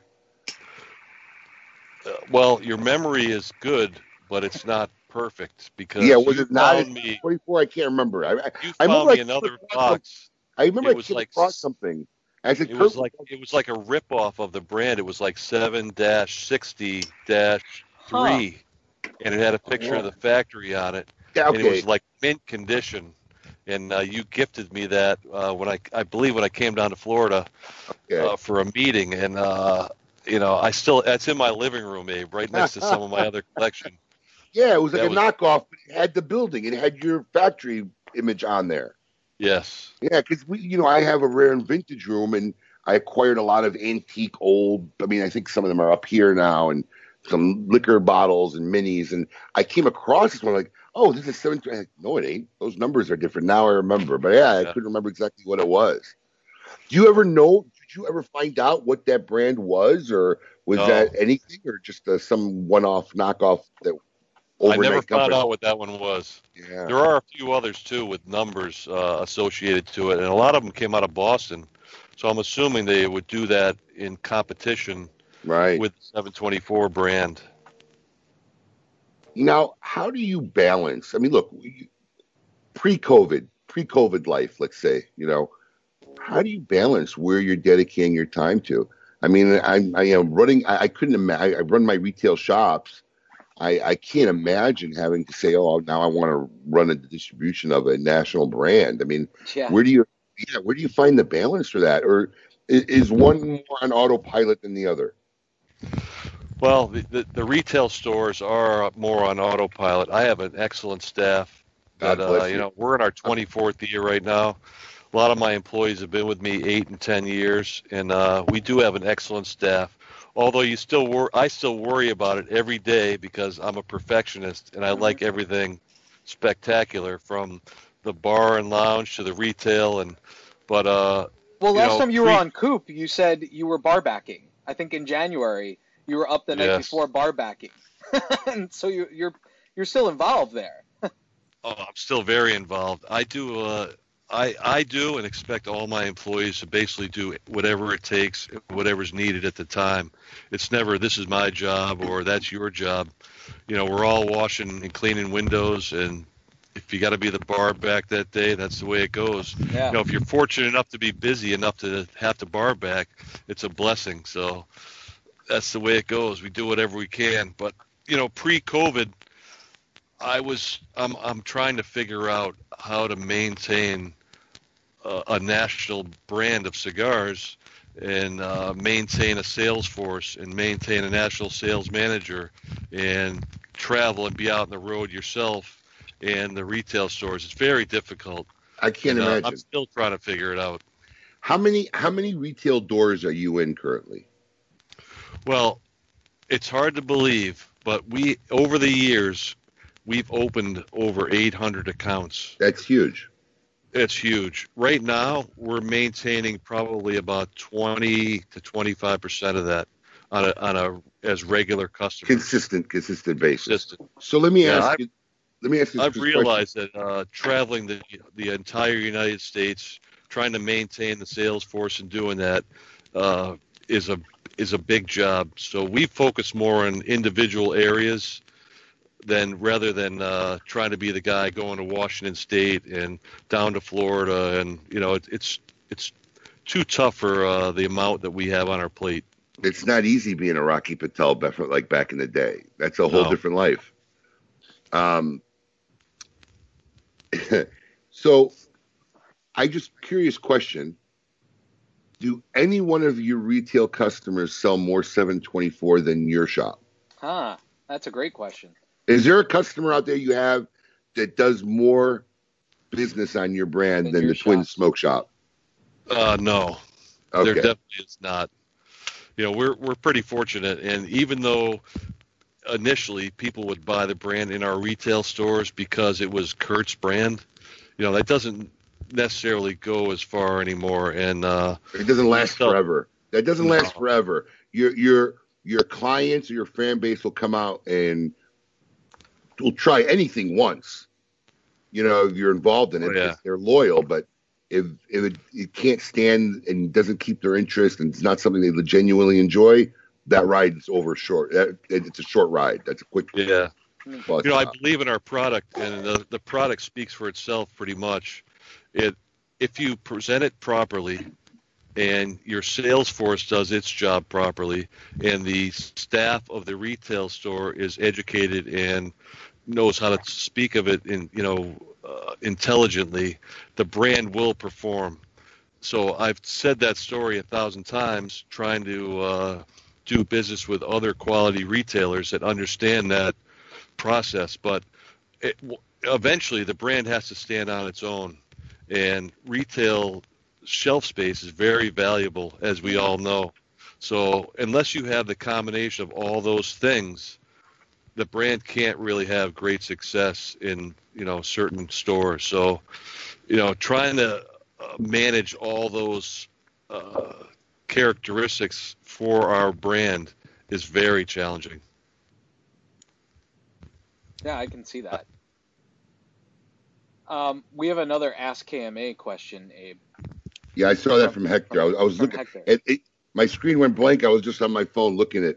Hector wanted to know um, where are your cigars made now? Well, uh, most of our cigars are made at, uh, in Honduras and Nicaragua at the Plasencia factories. So uh, Tabacos de Oriente makes, I think, three or four or three of our series, and their Nicaraguan factory makes uh, one of our series, the 1874 series, and then uh, we use Raíces Cubana factory to make uh, our newest WK series. Now, how did you choose those places for the cigars? Because that's always interesting, right? There's a lot of great places, you know, where c- cigars be made. What was your determining factors on on figuring out who you wanted to work with? Well, I've been working with Alan Rubin, Dave Topper, and Ralph Montero since the beginning. And those guys have been my mentors and building my brand. They blessed me with all of the uh, things that they've built over the years and handed me the keys to their success. So uh, they've helped me manage all the manufacturing and brought me to the Plasencia family. And that's how that all started, in, in including uh, Raíces. So, uh, you know, they've, they've been a big part of uh, my brand, and I, I actually, you know, consider them partners in my brand. Uh, you know, as a as a friendship and family, they've done a lot for me. Now, Dave Topper, you mentioned Dave Topper. Dave Topper is another guy who's been in this industry forever.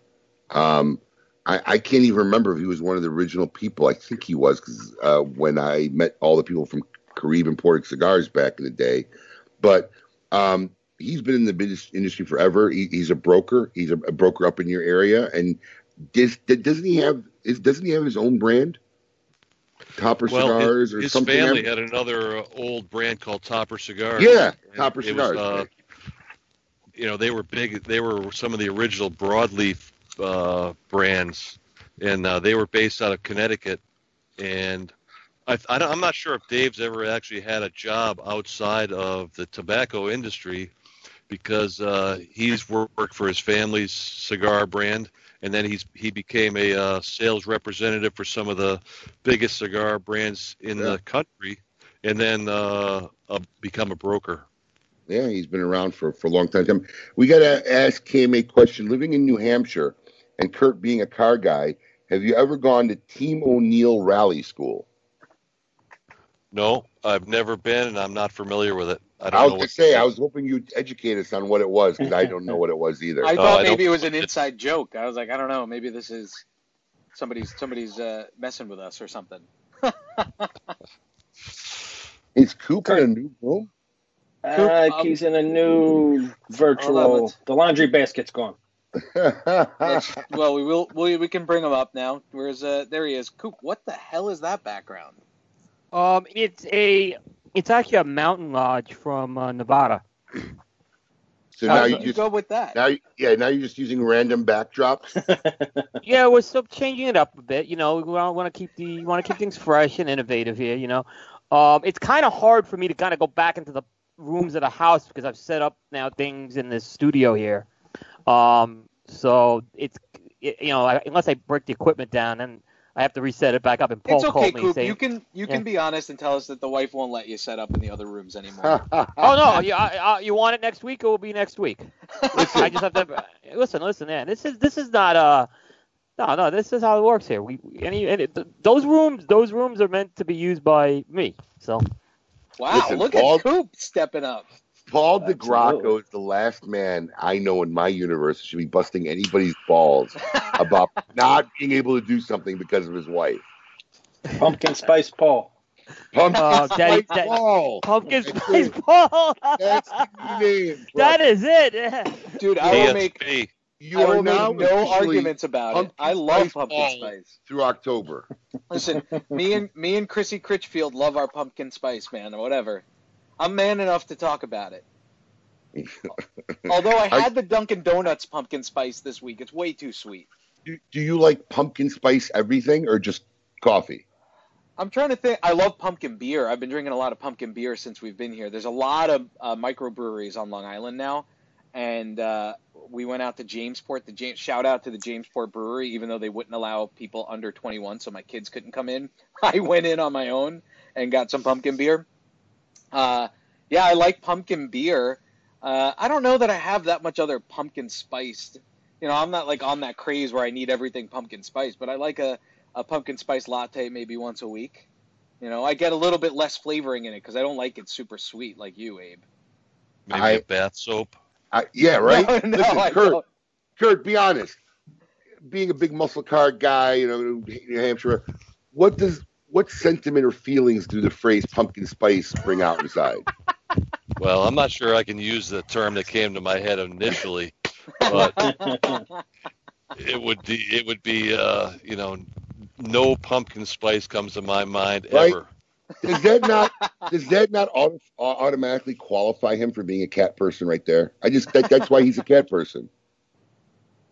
I That's a you're right. category. Yeah. I, I think I think like if you look at pumpkin spice people, it's correlate correlates a lot to cat people. You could call me a Pumpkin a cat spice, person. Karen, Karen's cat people. You're right. I own I own possibly the manliest dog in the world. I have a husky pit bull. Listen, that's And then I also have a dog. Don't Chihuahua. No, That's Stephanie's no, dog. Don't that lie. dog is mine. Don't lie. That dog is mine. Don't lie. The Chihuahua The is Chihuahua's Stephanie's. the Chihuahua's your dog, and if you were a real Italian, you would have had a Greyhound. Yeah. Hey, I just want to say, as a as an Italian, it's gravy. Ah, Coop. It's gravy. Thank you, macaroni. Coop. It's Thank macaroni very and much, gravy. Coop. That's what you have. Macaroni and gravy. Macaroni and gravy. macaroni.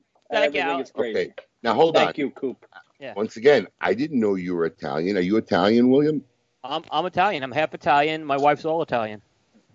Okay. The Italian was your mother? Yes. Okay.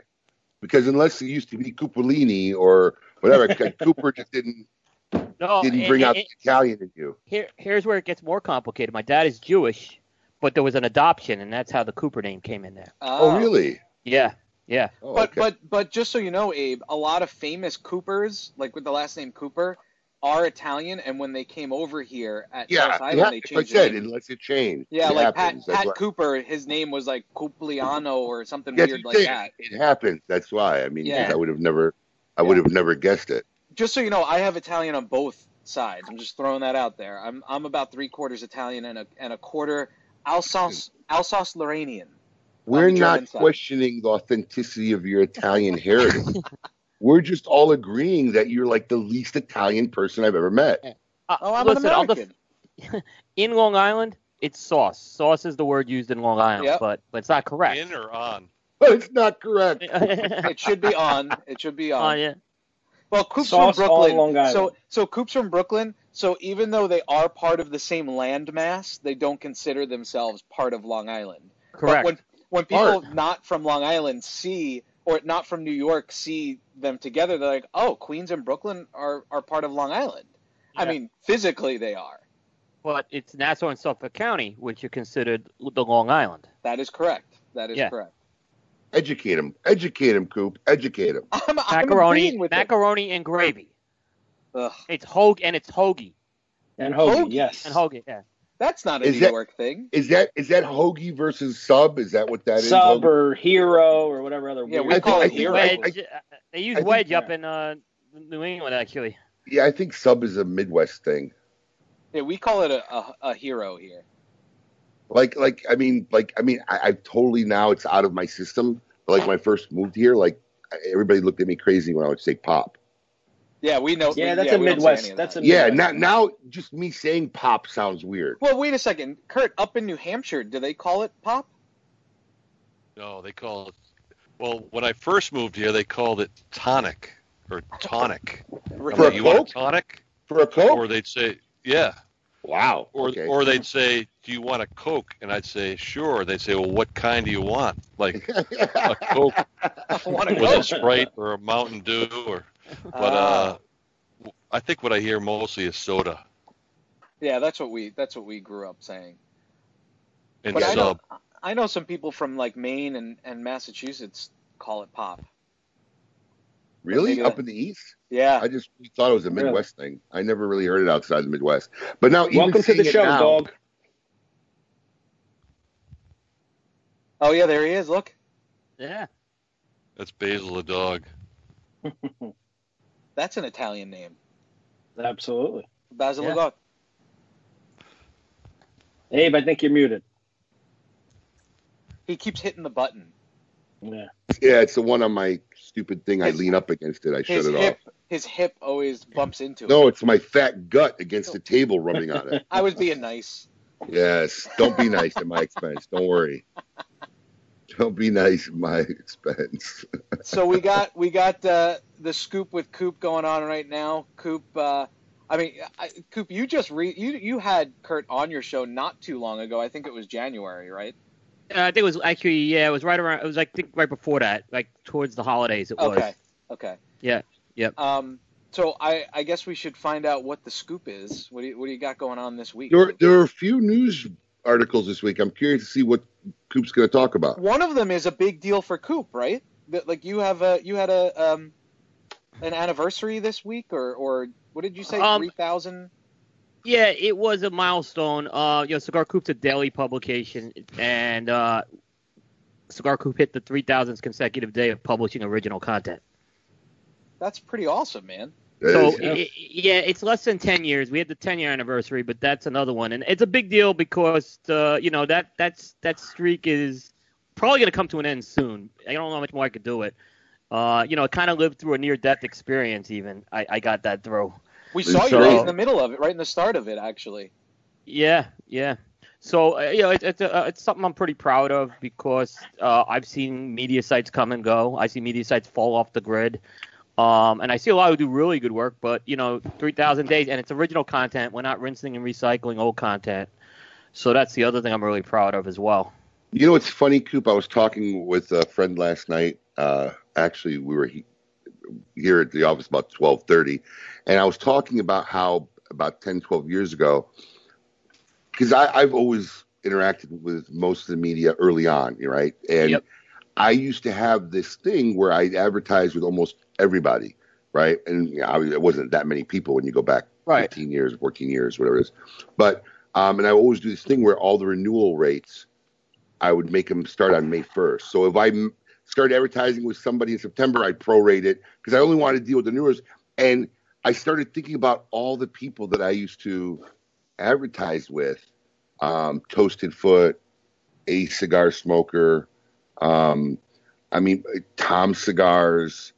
I can't was- even remember some of them. Site? You were you, Uh, you're going back to that's that's bulletin boards. You're, you're- before that. Okay. yeah, you just yeah, you just went back like you warp speed back past you know media guys. Um, they're gone. Most of them are gone. I mean, there's a whole new plethora uh, plethora of you know new people, but but a lot of these guys who were there in the beginning have disappeared. Yeah, I mean the people you mentioned were were the prominent sites when I started. Yeah. So you mentioned the Toasted Foots, the A Cigar Smokers, the I- Cigar and Sport. Yeah. There was like 16 of them. I remember because every May Yeah. I, I I can't even remember their names. I'd have to pull up the files. Right. Uh, uh, but I mean, they're all gone because as the years went by, it became 14, 12, 10, 6, 4, and I think now we only deal with two or three. it, it's really it's changed a lot for sure. Um, I think there's a you know there's guys out there who have been out. You know, Dojo's been out there I think for about eight years now, so he's been out there for a while. I got to Uh, believe you, you, Cigar Obsession, because I know Cigar Obsession is is well over 12 years. Yeah, he's Um, been around a long time. Yeah. Yeah, you cigar obsession. I I noticed. I didn't even realize I had to go and check. Um, Stogie Review is still around. I didn't even recognize their site. It, Yeah, it- been the first, it might have been the first time I. But that used to be run by like four or six guys, right? Yeah, it's really down to two right now, Yeah. and um, you know they they don't let's say publish as regularly as they used to, um, which is a shame because I like those guys a lot and they've done a good job. You know, other guys like the Stogie guys used to be a daily site. They're not really a daily site anymore.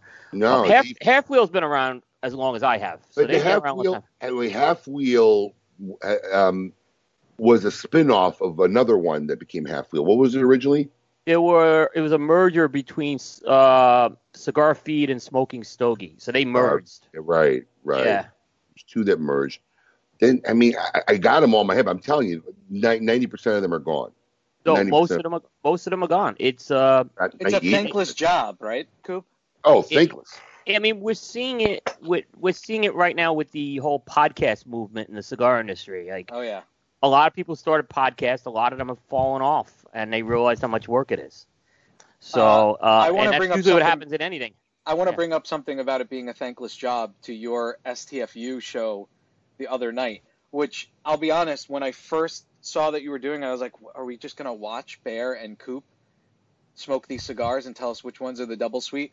But it, it was actually great. You did the Sakaology, you brought up a lot of facts, and Saka was relentlessly posting during your entire show. Yeah. Well, well, here's what made it really interesting, and, and Steve decided Steve was supposed to do the live cast that night to reveal Okay. it, right? He moved it to October 1st, but he decided to do a live cast that night.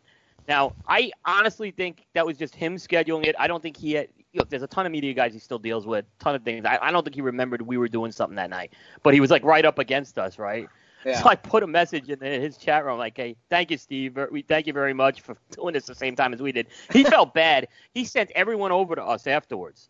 Uh, Yeah. So it really turned out to be good, and we were, and I was just having a little fun with it. I didn't think he, at all it was anything, you know, malintent there. You well, know? so, you said something that he has brought up several times now in other posts. You did um, the game that you play on the show is one ha- one must go. So you One must go, pick- right. You Usually pick three things, and if if Why can't my producer think of shit like this? I know, uh, it's God, you terrible. suck, Paul. But wait, listen to this. So so usually you pick three things and then you say one thing must I love go that. if if I she's love a that. fan. And you guys picked all of the Saka lineups, all of the all of the cigars. And you said going through it methodically, to be honest, that Sin Compromiso would be the cigar that would have to go. And let me tell you, I, I mean I pay attention to a lot of Saka's posts. I think it's three times outside of the show that he's that he's mentioned, you know, and he's like an unnamed podcast uh, podcast show has said that Sin Compromiso needs to go. Here's why it should stay. You know, like I've seen in a couple of his comments. Do you? I mean, Uh, and it was kind of like if all else fails and he had to get rid of it. Obviously, he's not getting rid of Sin Compromiso, but you, uh, I mean, you you have a good relationship with Saka, but that kind of stuff it, it kind of wears on you a little bit, right? Yeah, I mean, look, it was um, it was a question that we put out. Bear actually came up with that question, and you know, I, I, I signed off on it, so it wasn't like I didn't know it was coming. Right. Um, you know, and, and Saka will be the first one to tell you. He says you can't um, uh, like every cigar of his because then you won't love any of his cigars. That's that's Mhm. an expression from him, and and I said it on the show. I said Sin Compromiso is still better than a lot of cigars out there. Right. So I mean, um, you know, and I, and I think there was some great cigars out there as well. Now, I did invite Saka to come on my show. I haven't heard back from him yet, so he might be a little salty on it. I was going to ask because he, like I said, he's mentioned it a few times. But, Yeah, so you know, you, you guys made the comment that that Sin Compromiso smokers are not on Facebook, but I, I chimed in there. That's actually one of my go-to cigars of his.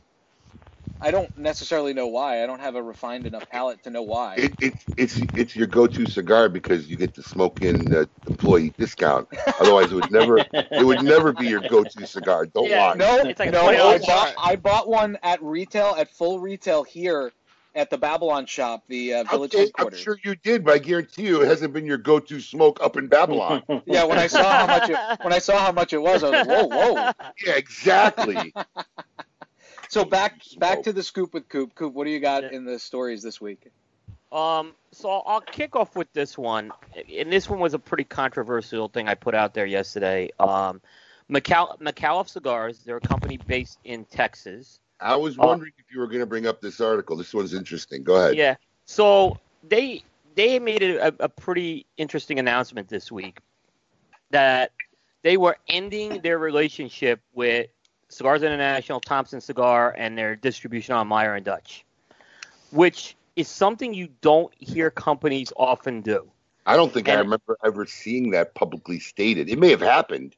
Right, it's I- I happened, know- I know, I but know they for a never fact publicly- it's happened from manufacturers. Yeah. But I don't think I've ever in my career seen. uh, Have you ever remember any any brand manufacturer making a press release about that, Kurt? No, never. Yeah, I don't Sure. think I've ever seen somebody make a press release about it. It, it was a ballsy move. Um, I got I've, I've taken some heat on it because people are mistaken what their statement is for my opinion, which which I'm not. I don't have an opinion one way or another on this. It's news as far as I'm concerned. And actually, I just ran and printed the statement from McAuliffe, which I normally don't do, uh, because I, I expected to get some pushback on this. Um, now, I think a lot of what's been driving that decision is McAuliffe, and there are really some good people there, but they've had they had some struggles in the brick and mortar segment, and they they basically I think there was some serious challenges they had there. And at the beginning of the year, they kind of laid out a whole strategy, and part of the strategy was going to be um, to kind of win back the brick and mortars. I mean, what better way to do that than kind of obviously making a statement like this? So um, it was a surprising thing. I didn't expect. Uh, I didn't expect to ever get something like that from a company before, and and I, and I went with it.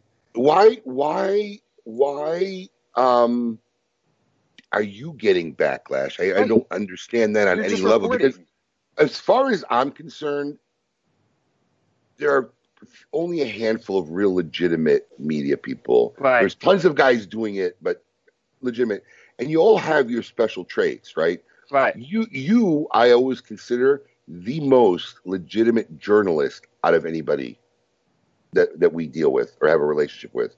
You are a purist in form. You are a journalist. Um, how you approach things, how you handle things, I believe is in the spirit of true journalism. Eric and the guys in Dojo really have the social The fun. lifestyle. Um, you know, the the the um, I forget the, what the word I'm looking for is, but basically the the uh, li- lifestyle kind of society, their own society thing down. And I think Brian Glynn has mastered the art of doing the solid review, the uh, you know unadulterated. I, I I- you know I, I I I listen. I think his reviews. That's where his specialty is. So you being a journalist, why why would you why would people take it out on you? You're just reporting the news. Well, the problem is that bloggers or podcasters, whatever you want to call it, were lumped in with influencers.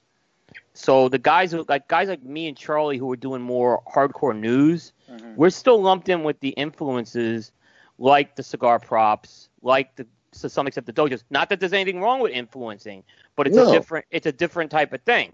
So I think when you're when you when you do something like this, it's very anti-influencing because hey, how can you print anything like that? That's kind of negative to the industry. Well, reporting news isn't necessarily always meant to to give the good news all the time. Mhm. There's sometimes we have to deliver this. This statement was going to go to someone else if it didn't go to me, and I had to take advantage of it. And you know, like I said, I tried to be as fair as possible. I delineated this, saying this is from McAuliffe, and I stand by. I, if I got the opportunity to do it, do it again, I'd do it again. And um, that that's what it is. Coop's like the old school news guys. Purist. You know, he, he takes it very Yeah. seriously. He's a purist, yeah. But but We that's had- how you can Coop trust and I had a- comes from him. Coop and I had a little debate with some of the other guys on Battle of the Bands, you know, the guys in the Battle of the Bands thing, and it was fun, and I had a good time with it. It was. But, you know, my joke, my joke was hashtag too purist. You know, he- he's he's a true Um, purist. I mean, he's a hardcore. So let me say something about that. Not, not to get into the details, it, but there's a lot I've learned from this contest about retail that I did not understand six weeks ago when this started. Well, so it's you know it's been a learning experience for me, A- Look, and a good one. been- I'm looking at positive. Yeah. it's been a lot of fun. Let's put it that way. Yeah. What happened was, I think, with the Battle of the Bands, and look, I think at one point you showed your sampler showed some light of some real contention, and then a couple of the other guys have just blown by. I think now we're at a, three man race going into Yeah. the final week of this. I'm happy where I am. Twelve percent. Listen, yeah, it's I'm been an happy. experience and it's fun, but I think originally how you know it, it evolved in my head was this was going to be let's just make something, throw it out there, and it would just run on its own. It wasn't going to become this marketing, you know, uh, which made it ten times more fun, right? But we we we've learned this has like been a great beta, and I think Battle of the Bands two, which will be sometime next year, is going to be a, a well a well more rounded, well developed, and we're going to have more of, of, of an exact focal point of what it's going to be about. But um, it's kind of been an experience for everybody involved, and it's been fun, and we're we're we're coming toward the end of it. Um, that's one of the things I think this went on too long because now the numbers have gotten to the where the the, the, the meters are barely moving. They tick one point here, one point there over the course of days because uh, the numbers are getting so high. It takes a lot of samplers to actually move the meter at this point. But um, it was, it's definitely been one of the funnest projects we've been involved with, and we've had a lot of fun. You know, you know what's really fascinating about it is the guy Emmett from Blind Man's Puff, who's in last place, I actually think he's got one of the better samplers out there. I mean, I actually think he's got one of, and, and he's in last place. That's kind of showing what this thing has turned into, or maybe it became how a people go marketing. in the, It became a did, marketing. Yeah, it did, became yeah. who could market better, and that wasn't the initial intention. The No. initial intention was it wasn't, in, but you know, it kind of evolved because you guys all put a lot of hard Right. effort. Now we're getting on a tangent. I don't want to make this a battle of the bands episode. Right. We'll discuss this more on October fifth, but Right. we'll discuss it more October. 5th, But it evolved, it changed, and Yeah. it was a good learning experience. And I, and I think all the parties involved had a lot of fun doing it. I've already seen our battle of the bands shirts hitting the road, hitting the streets, and and, Yes. and people posting pictures. People are asking cool. about them now in the comments. Oh, that, I that think that guy was looking for a KMA shirt. Yeah. KMA is Everybody's KMA possible, geared but yeah, Battle of the Bands was run and done. They're they're gone. We made them custom order for anybody who wanted one. So, you know, look, I think this move by McAuliffe, it, it, it's been done. So, and honestly, as a guy who's been in the business 25 years, it's been done successfully. You know, what people don't realize is, look, here's there's a symbiotic, and if you don't mind, I'll get into it a little bit, Coop. We got Sure. time. No, there's a symbi- there's a symbiotic like circle of life in this industry, and the need for these major um, companies like Famous, Thompson Cigars International is not really in building a brand. The need in the relationships were is unless they know how to really manage inventory and not get caught where, hey, I have two hundred thousand dollars of inventory, it's not moving somewhere, I need an outlet. That's where that part of the ecosystem comes in, right? These because the average retailer can't say, "Oh yeah, I'll take your last quarter million dollars of this product. You're not moving," but those guys will do it on a drop of a dime. So a lot of these companies need that outlet because they haven't found a way to survive without having that. But if you look at what they do, and if you look at what all the brick and mortars across the country do, um, a lot of the manufacturers have realized that there's equal or more business in the brick and mortars. And the problem with the big companies like CI is when they look, if I overbuy on something that doesn't move, oh my God, I'm sitting on 15 boxes. What are we going to do? It's an easily solvable problem. We have a hot weekly deal, we and it's gone. When you're sitting on a quarter million dollars of something that's not moving, it's problematic. So then the option becomes we're going to blow it out at cost or below cost to get it out of the warehouse, and then they they, they destroy a lot of brands that way, and then they long term destroy relationship with the brick and mortars because when you've made me buy your brand and put it in my store, and then these big companies got it online for like fifteen dollars under what I paid for it, why do I want to carry your brand in the store? So theoretically, what McAuliffe has done, I've seen work for a lot of manufacturers long term. Is just that will they find a way to be able to survive without having that outlet to move things that may not move well or things that get overloaded on? Um, they'll have to manage, learn how to manage their inventory properly to be successful at it, in my opinion. But I think it could be their long term benefit if, if executed properly. I, I agree. I think that's that's what I would say on that too. Uh, they have a very creative team in there right now at McAuliffe that they brought in over the last year. So they kind they kind of have been thinking out of a lot of the box just from my interactions with them from a media standpoint. So we'll see what happens. Yeah. What else you got going on? Um. So this week there was a um, proposed tobacco 25 resolution for Suffolk County, New York, Paul. Oh, I saw you Ah. pounding your chest. I saw you pounding your chest this week. Oh, yeah. Well, I didn't bet any signed dollar bills with anybody though. Ballless. That's why. Oh, that's not loud enough, sorry. Yeah. Um. So yeah, here's what's interesting about this one, Abe. Though, CRA has actually issued a call to action against this, which they didn't issue any calls to action on Tobacco 21. So now it's interesting to see them kind of get on this early right now, um, because and I kind of felt that this was going to happen. And that's why I was so vehemently saying we should fight Tobacco 21 because it, it's by not by laying down the way we did with Tobacco 21, we made it easy for these Tobacco 25 things to start popping up. Do Do you think it's going to pass? I don't think it will pass now. I don't. Um, I, I, I think one of these will. I think, and once one of these will, it's going to be trouble. Uh, there was one in Hawaii earlier this year that, that was issued that failed. Yeah, that Um, got shot down. I saw. yeah, Paul, you, you may know Suffolk County a lot better. I mean, what's the read? Would something like this you think pass in there? Yeah, hundred percent. Oh, you think it could? Well, wait, no, no, no. I'm sorry. They they're very anti-tobacco up here. Yeah. I Yeah. apologize. Super anti-tobacco. So no. No, it's uh, it is not a. It's definitely not a cigar friendly place. I mean, it's the same. It's the same as Nassau. It's the same as the rest of New York. It's very uh, anti-tobacco in any way, shape, or form. Premium cigars are lumped up with every other tobacco product.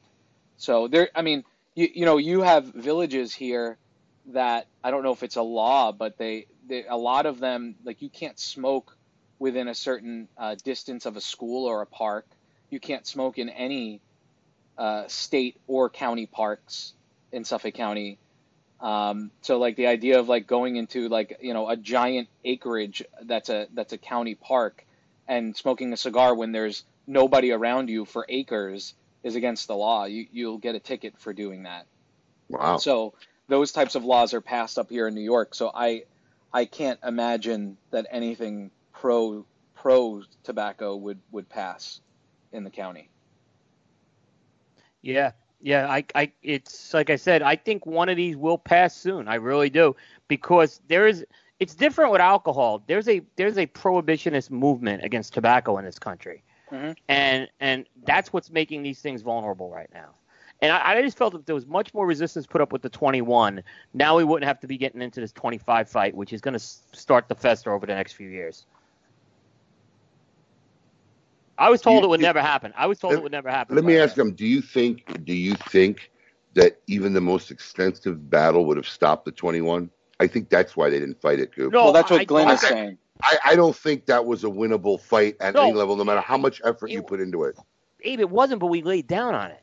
I mean, that's the problem. It was like Okay, there was I- nothing I, on I- it. Yeah. I, I don't think they laid down because they didn't want to attack it. I just think they because look, every attack needs resources. It needs Yeah. time. It needs effort. I, you know, I'm not, I'm not speaking out of any knowledge. It's just my Right. personal opinion.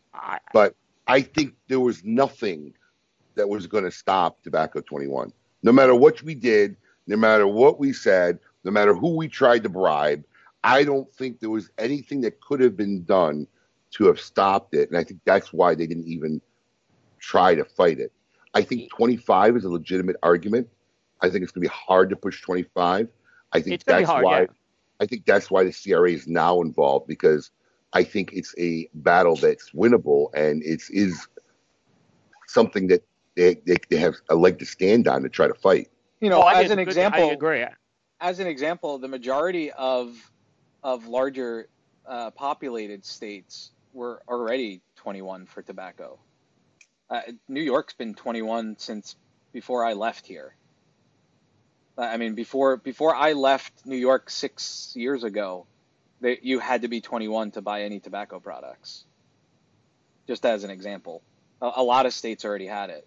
New York was one of the first to do it. New York Yeah. City actually was one of the first to do it. But it was funny because guys that were like 18 and they they were smokers and they started you know they started smoking at 18, then the next year they they're 19 they can't buy tobacco products. Glenn Loop says Altria had the wheels greased to address the youth access debate. Yeah, he's right, and he's right on that. He's totally right. Look, the cigarette. The problem is that the cigarette companies weren't weren't doing this either. So it will be interesting to see what the cigarette companies do on tobacco 25 now. That'll significantly affect their business because the majority I, I believe the majority of cigarette smokers are college students, right? Even today. There's a lot of there's a there's a lot ask- of I don't want to say majority, but yeah. I, I'm going to say this, and I'm talking totally out of school, just on feel. I think most of the younger generation does not smoke cigarettes. I, I think- I'll- I, I would agree. think- I feel like I agree I with that. They went to vape. They went to vape. They went to these big block things that they're puffing on all day long. The Right. younger generation aren't doing cigarettes. I think that's more of an old school thing. The older people who've been hooked on it for 10, 15 years are still stuck on it. I don't think the younger generation they're getting into that's why that's why Juul became so popular and was a congressional issue. That all the young kids, they've already been brainwashed. Oh, tobacco smells bad. Uh, oh, but vape is cool. Vaping is cool. Vaping has in, infiltrated the youth of America.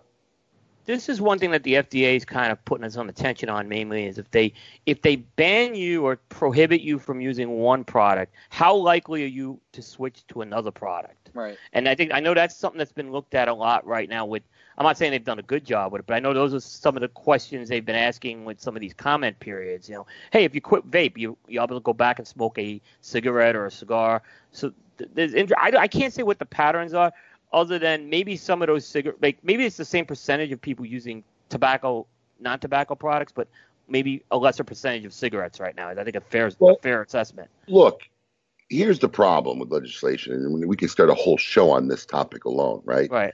If you want to create legislation to solve the problem, it's really easy, right? Liquor doesn't have a problem because liquor's not. I guess no. I guess liquor is in every 7-Eleven. So yeah, that's not even a good argument.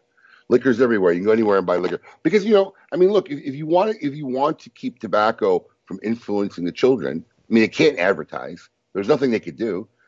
Get it out of the places where the kids go. Yeah. Get, get them out of the 7-Elevens and the convenience stores and all the stuff where the kids are going to get their Snickers and their candy bars and their Slurpees and whatever, and and and and, and make it. But you know, I'm saying to myself, well, God, there's beer and liquor. Well, there's not liquor, but there's, There's definitely beer and and yeah, wine coolers and wine that type of thing. in every. and every those pla- yeah. seltzers, those those new malt seltzers that are out there. I mean, there. how, how is that? How is all the flavored vodka and seltzer? How does that not fall in the same issue? right, and, right? and it, it should. Yeah. Amazing. Yeah. I mean, we we're a country we glorify drinking exploits. We glorify it. We do. We do glorify it, and unfortunately, that's what that hurts us in a lot of ways because the people don't glorify smoking. You know, even, you know, maybe there's a small cigar community that's passionate about, it, but generally, the general community doesn't glorify smoking. So we're the bad guys. We are the bad guys. Anything else going on, Coop? Yeah, last thing, um, and this also came out. Uh, it happened probably about a couple weeks earlier than I expected, but the Nat Sherman Townhouse uh, officially closed its doors in New York City. Some So very some, some very emotional and touching posts by Michael Herklotz this week. Yeah, Yeah. Uh, it was. It was. Uh, it was sad. It Yeah, I was watched him on Instagram. He actually, you know, put the sign on the door and all that. Yeah, Yeah. I saw that.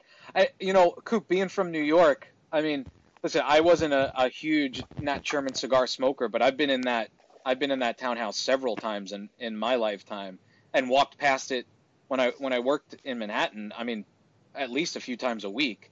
Uh, It was it was emotional for me to see such a landmark, something that I remember being a part of of my life and my like New York story for so long, uh, closing. It, it was an emotional video. Yeah, it definitely was. You know, I when I've gone up to New York, I've gone to Nat Sherman. The problem is that they've always closed early. Yeah. So a lot of times you can't get there. You know, you couldn't. It wasn't a night place. It was a daytime place. Right, Uh, six but, you know, o'clock or something, right? They closed, Right. maybe earlier.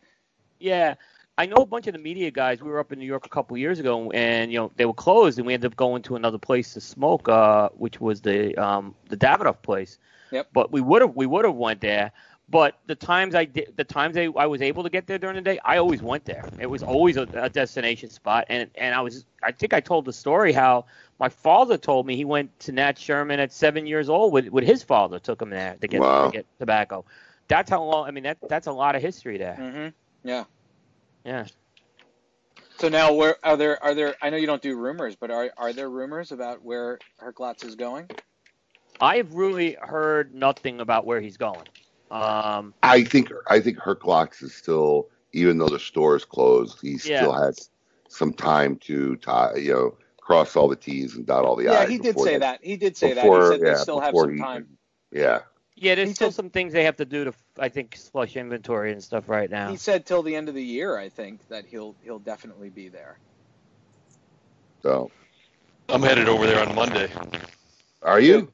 Just yeah, just to say see see it for the last time while it's still whole, even though the shelves are empty, and uh, just to visit and uh, you know do the pay my respects. Are, is he going to let you in? Are you going to go inside? As far as I know. Ah, yeah, yeah, cool. That, Take that some would, pictures. that'll be cool. Yeah, that that, that pictures. place is amazing inside. It's a really really cool place.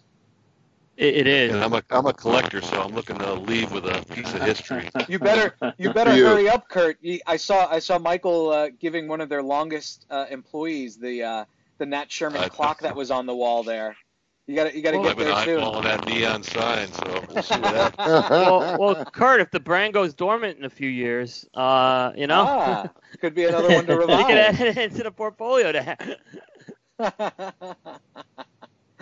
There you go. Now, now you just caused Kurt another four months of sleepless nights.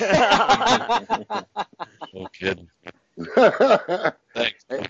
What, what what do you got going on this week? Anything good coming up, Coop? Um, yeah, got some reviews coming up. Uh, Diamond Crown Maximus, uh, the new Cohiba Royale is uh, coming up. Uh, podcast wise, uh, Dylan Austin is scheduled to be the guest. Dylan was a Uh, great interview, actually. One be- should- he was that he was a one of good the top. show.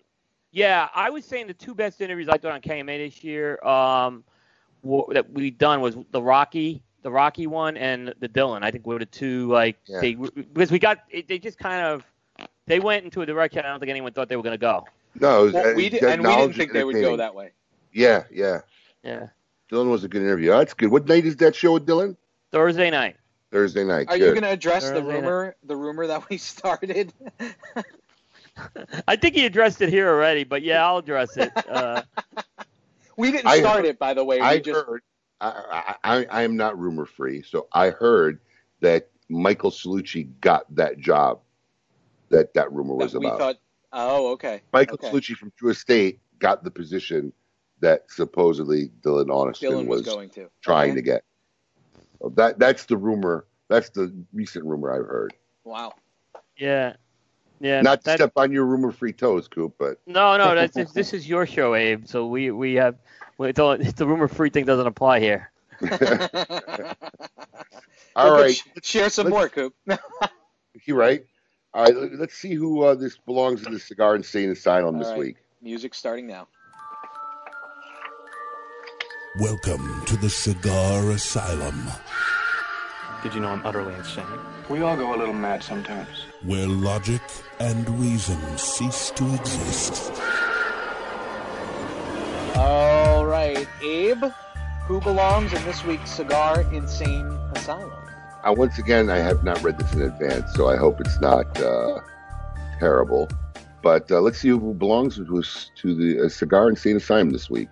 Uh-oh. This week's inductee couldn't wait to get home and try out. I'm going to assume that word is her and not here. Oh yeah, her. Try out, yeah, her new toy that she stole. 36 year old Teresa Stanley was doing some Monday shopping recently. In her travels, she decided to visit an adult shop in Fort Pierce, Florida. Hmm, an adult shop in Florida. How strange. Not too many. Yeah, how strange. Not too many of those. During her visit, employees called the police. Stanley allegedly decided to steal a pink sex toy from the shop. Now, instead of just stealing the item and running, she wanted to make sure it was worth stealing. Employees claimed that Stanley removed the sex toy from its packaging. Ah, Paul. I this is a true story. I've I vetted it and snoped it. pulled down her pants and began using it in the store. When police arrived, she had moved herself from the stockroom of the store, but was still in the process of testing out her new toy until they told her she was under arrest.